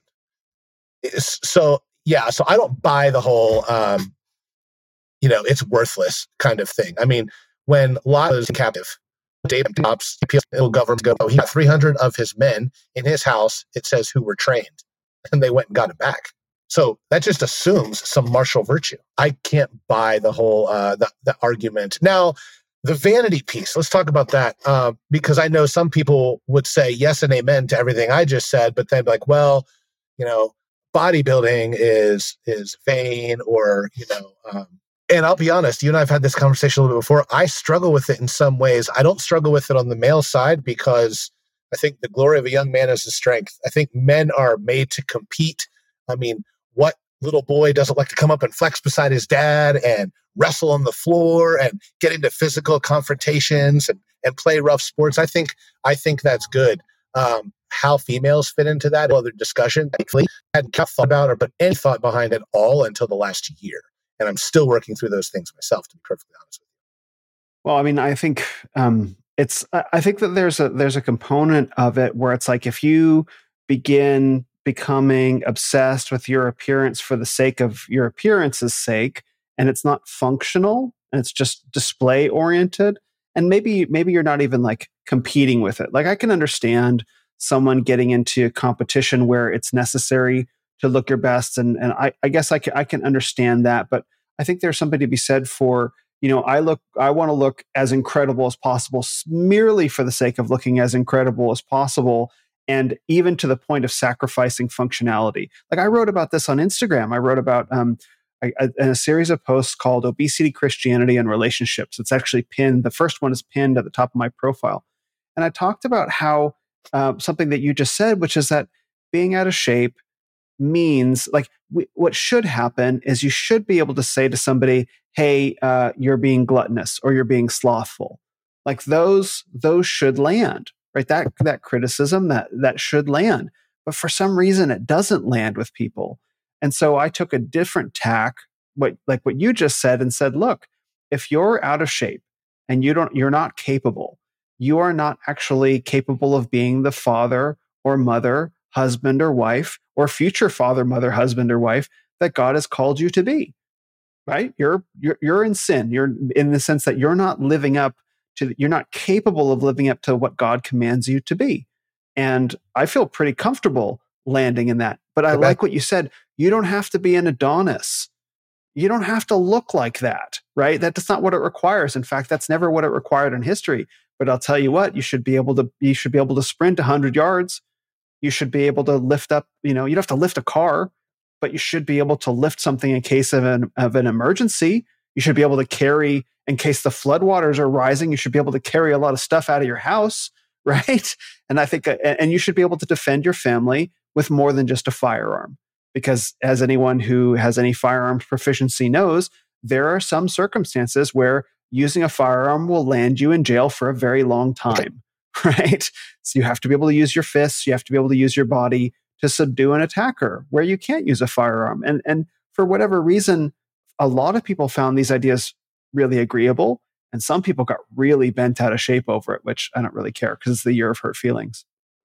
Yeah, I love it. The year of hurt feelings is fantastic. Uh, no, I completely agree. That that word functional uh, kind of triggers me sometimes, and um, and I know how you meant to use it, but it's funny sure. because because people yeah, it triggers yeah, yeah. me in the world of functional fitness because people will claim that well this is functional fitness and that's not functional i'm like well functional is relative to the task being performed right so bicycles why unfunctional like nobody cares if you're doing bicycle as a crossfitter okay um, but it's pretty functional if you're trying to be a bodybuilder right um, also you have different body types and stuff as well so you know not every guy is built to be mm. the big hoss and if you're in a fight, you want you want some big old hosses to bounce some people if you need it. But if I'm trying to be a Navy SEAL, well, my 260 pounds is an extreme liability. Yeah. right. We want to be light and fast, and so uh, I totally 100% agree with with what you're saying. Yeah. I guess one of the things that I would say to men is look at yourself in the mirror and see how you're built. What, are you built to be like? Lean into your strengths. If you're a big dude and you're six foot three and 250 pounds, 260 pounds, for big old hoss, it's going to take people out. If you're a slight of built dude and you're five nine and a buck 60, take some jujitsu and get really good cardio. We need people like you too. You know, one is not better than the other. You're different. So lean into the strengths that God has given you. Just be capable. Mm-hmm. I appreciate that you said that because um, it's not, there seems to be this need or drive to force everyone into this very narrow vision of what it means to be a man. You know, you have to be six foot six and jacked. Well, I'm five foot six. Too bad, not a man. There's a lot of that. There's a lot of that. It's like, right. And, and I always go back to the Lord of the Rings as the example. Like, look at the Fellowship of the Ring. That was a whole lot of different dudes, different, good at a whole lot of different things, and they all made it happen together. And just because the hobbits don't look like Aragorn or Legolas or Gimli or they don't look like each other, it doesn't mean you're less of a man. And none of those guys looked at each other and said, I don't think you're a man because you're short. I hate that. I hate that. And it's, I, I guess it just right. plays on men's insecurities. It uses, it's bullying, it's shaming. And I don't think, uh, yeah, the secular world can do that. I just, I don't want to see it in the, in the Christian world because I don't think that's, that's the spirit of why God made us the way that he did. I don't. I think he made Absolutely. different. He, we got, we need different kinds of men, so God made different kinds of men. Hallelujah! And don't feel like because That's right. you can't look like another man that you're not that you're less of a man. Go ahead, go ahead with that rant on that, please.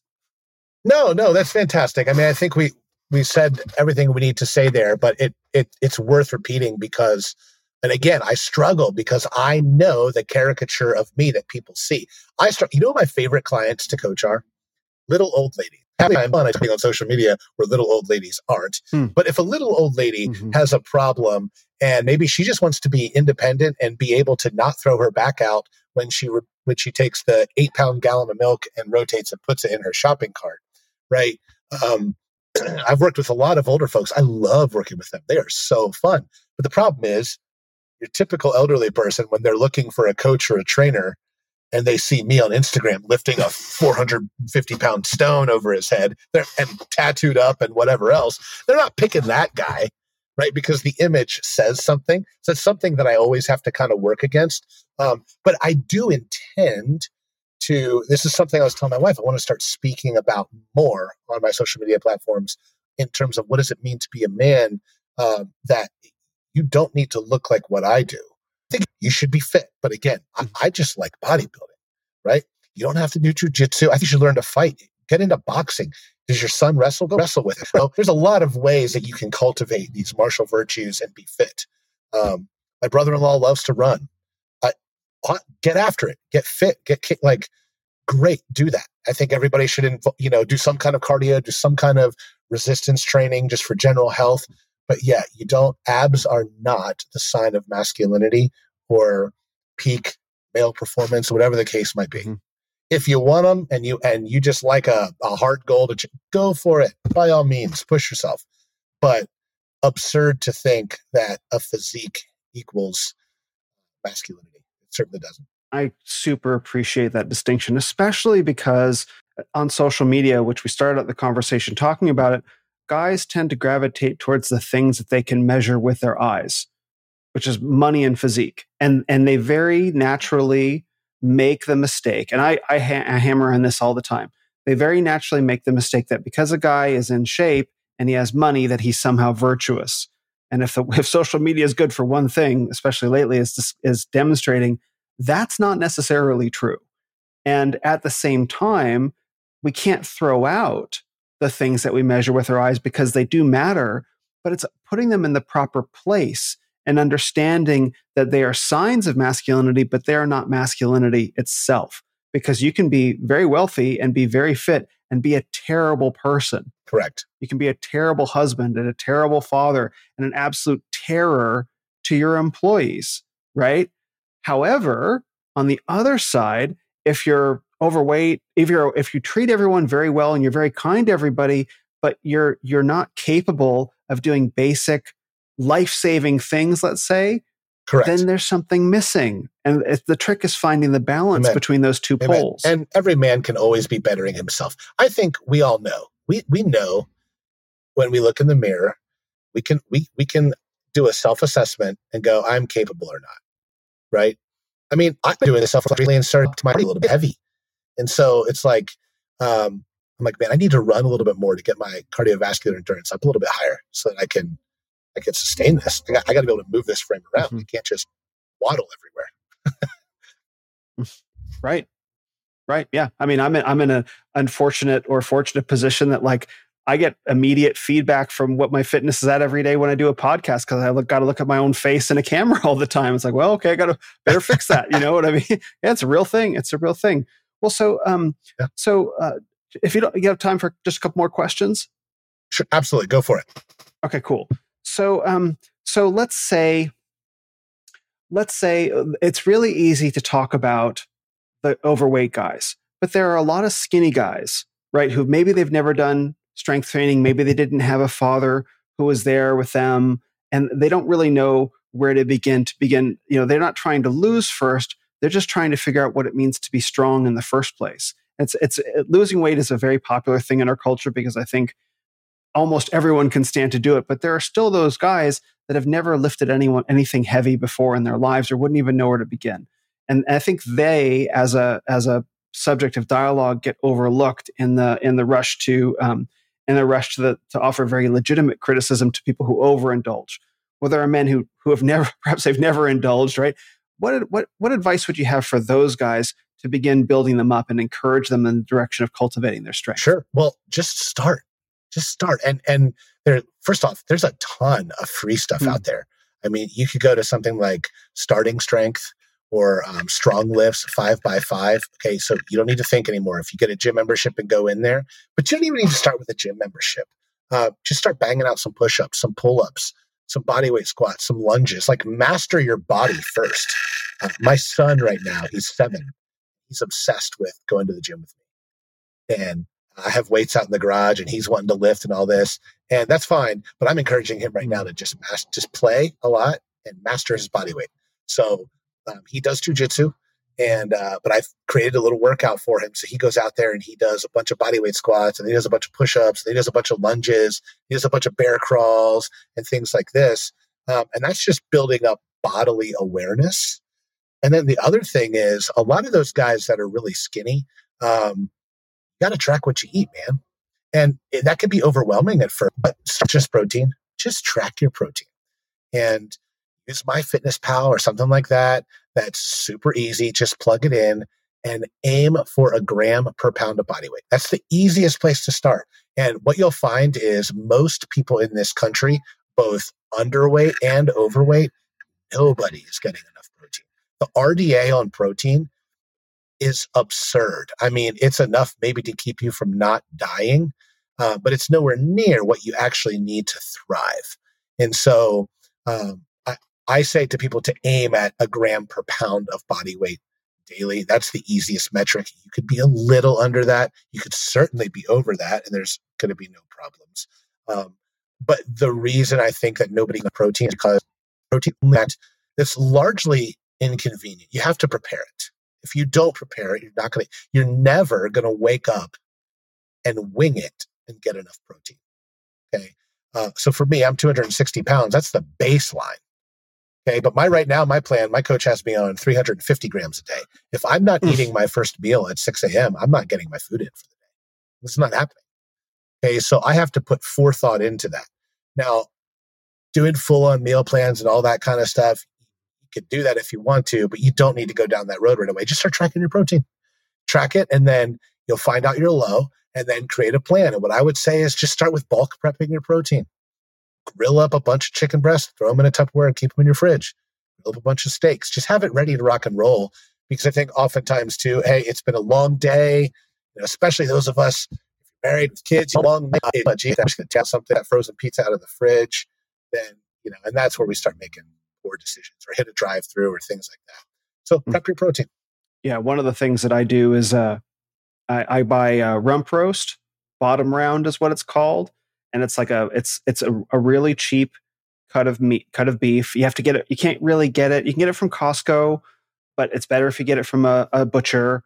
And you put it in the oven. There's recipes online. I mean, you you you you uh, you know let it rest uh, you know it, it, get up to room temperature and then you sear the outside on the broiler and or 500 degrees and you take it down to 350 and you leave it in there for i don't know 45 minutes or whatever. And then yeah i have protein for days and it's really super lean. It's like mostly protein very very little fat compared to like ribeye or new york strip or whatever. Very inexpensive. You can get like three pounds of of that for like $30 and like two of those for me even when i'm going high high protein is more than enough and it's done for the week. So I, I couldn't agree with you more. That's great. You know what I love to do? My the fastest way I can do protein is my wife has an instant pot, which is glorious. Mm. I could put two bags of frozen chicken in there, or we actually raise our own meat chickens in the backyard. But I could stick two bags of frozen chickens in there. It's done in 20 minutes. I drain the water while it's still hot. I put in any of my sauces or seasonings, whatever, and I get my wife's electric mixer and I shred it. Then I put it tuck where it's in the fridge, and then I can make loaded baked potatoes. I can put it on top of rice. I could just eat it by itself. Like I just shred it while it's still hot, and it's really easy. Just throw it in my fridge, and then I've got tons of meat protein for days, like you said. Oh, shredded chicken. Shredded chicken is the best.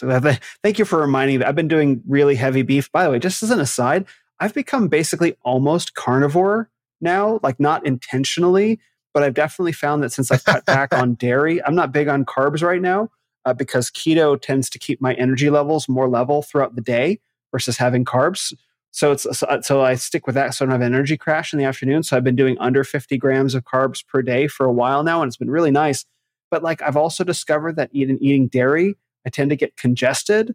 And so it's like, okay, so low, no carbs, no mm-hmm. dairy. I'm basically just eating meat and eggs now, and uh, it's actually it's actually kind of working for me. There you so. go. I did a modified keto approach one time, um, just to experiment. This is why I was still doing strongman. So here's the thing mm-hmm. exactly what you just said. I, I limited myself to eggs and meat and then some fruit like blueberries and then local honey. Um, yep. What I found was my my cognition was incredible. Like neck level sharp. Um, the acuity was there. No afternoon crashes. The problem with the no carbs for me as a strongman competitor, my strength dropped so bad. It dropped so bad. So I told my wife, like in the future, when I'm out of the bodybuilding and strength world, and maybe I'm just pursuing more endurance style activities or doing jujitsu, I might kind of go back to that. If I'm pursuing, you know, heavily just involved in my business ventures and not needing to lift at this level, uh, I might go back to that because I did truly enjoy the no afternoon crash, um, all of that sort of stuff that came along with it. But I did not enjoy my dip in performance in the gym. Yes, that that is one thing. That is one thing that I've noticed is is that it's it's good for a specific set of times, but it's like it's not a it's not a lifestyle thing. So it's it's uh, it, not for long term for me anyway. So yeah, it's like finding the right carbs, berries in particular. Like I remember when I was when I was uh, eating berries, and I would look at something like strawberries. It's actually a very bulky fruit for a very low amount of carbs, which is a nice feeling. It's very filling. Honey is also really great compared to like bread or something like that. So I completely agree with you on that. Yeah. When I was in prep and it felt like I was eating air for like eight, the last eight weeks of my life because calories were so low, I would take fresh zucchini from the garden because zucchini has like nothing in it. And I would chop it really, really thin with uh, thin slices of potatoes and then red onions. And I would saute all that up with a tiny little bit of cheese in there and then some sea salt and black pepper. But I would get this giant plate full of zucchini, bit of so the whole plate is like hundred calories. it's something absurd. It was awesome. This has been really fantastic. I, I know, and one of the things that I really like about the things that you um, the things that you put out there is you put out a confident, godly Christian masculinity. And I wonder for the men listening and the men who follow you and the men who have who follow you on Twitter who who maybe uh, are wondering where you went. I wonder if you have any uh, final words of advice that you'd like to give to the men uh, listening and watching. Well, I appreciate those kind words, and that's um, it's humbling and sobering because again, I, I'm acutely aware of my failings um, as well. So, and I know when when I stumble and post things out of pride and arrogance, people see that, and so I would I would just caution people to uh, not follow my example in that regard when you see that, and I am open to um, to gentle rebuke and correction because I'm trying to grow in that, and at the same time as well, don't be scared to be bold about what you believe. Stand up for what you believe. Say it confidently, um, and and strive with me to master uh, your emotions and not get worked up and be like Christ, who, when reviled, did not revile again. Again, that doesn't mean that you don't defend truth. It just means that you don't descend to that level of ad hominem attacks and uh, things that we know. We know when we're crossing that line. All right. Well, praise God for that. Praise God. Thank you. I I I, uh, I, I couldn't agree more. So, um, where, Amen. Where can men go to find out more about you and what you do? Sure. So that's a good question. I need to um, actually look up my Twitter handle. It is uh, at Anthony Diehl three, and then on Instagram I am Coach Anthony Diehl. Can find me there, and that's spelled D I E H L. Well, thank you so much, man. This has been fantastic, and I think it's going to bless a lot of men who have been who will be listening. Awesome. Thank you so much. I appreciate the opportunity and. Uh, for asking me to come on. It's been a pleasure.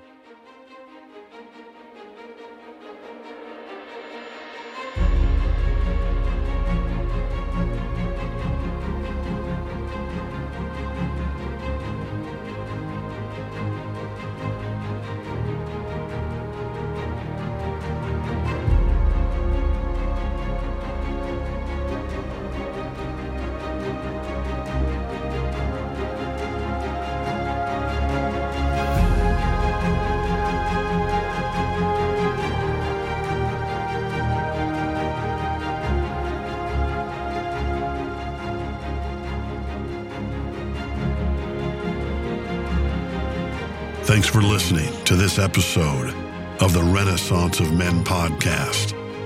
Visit us on the web at renofmen.com or on your favorite social media platform at Ren of Men. This is the Renaissance of Men. You are the Renaissance.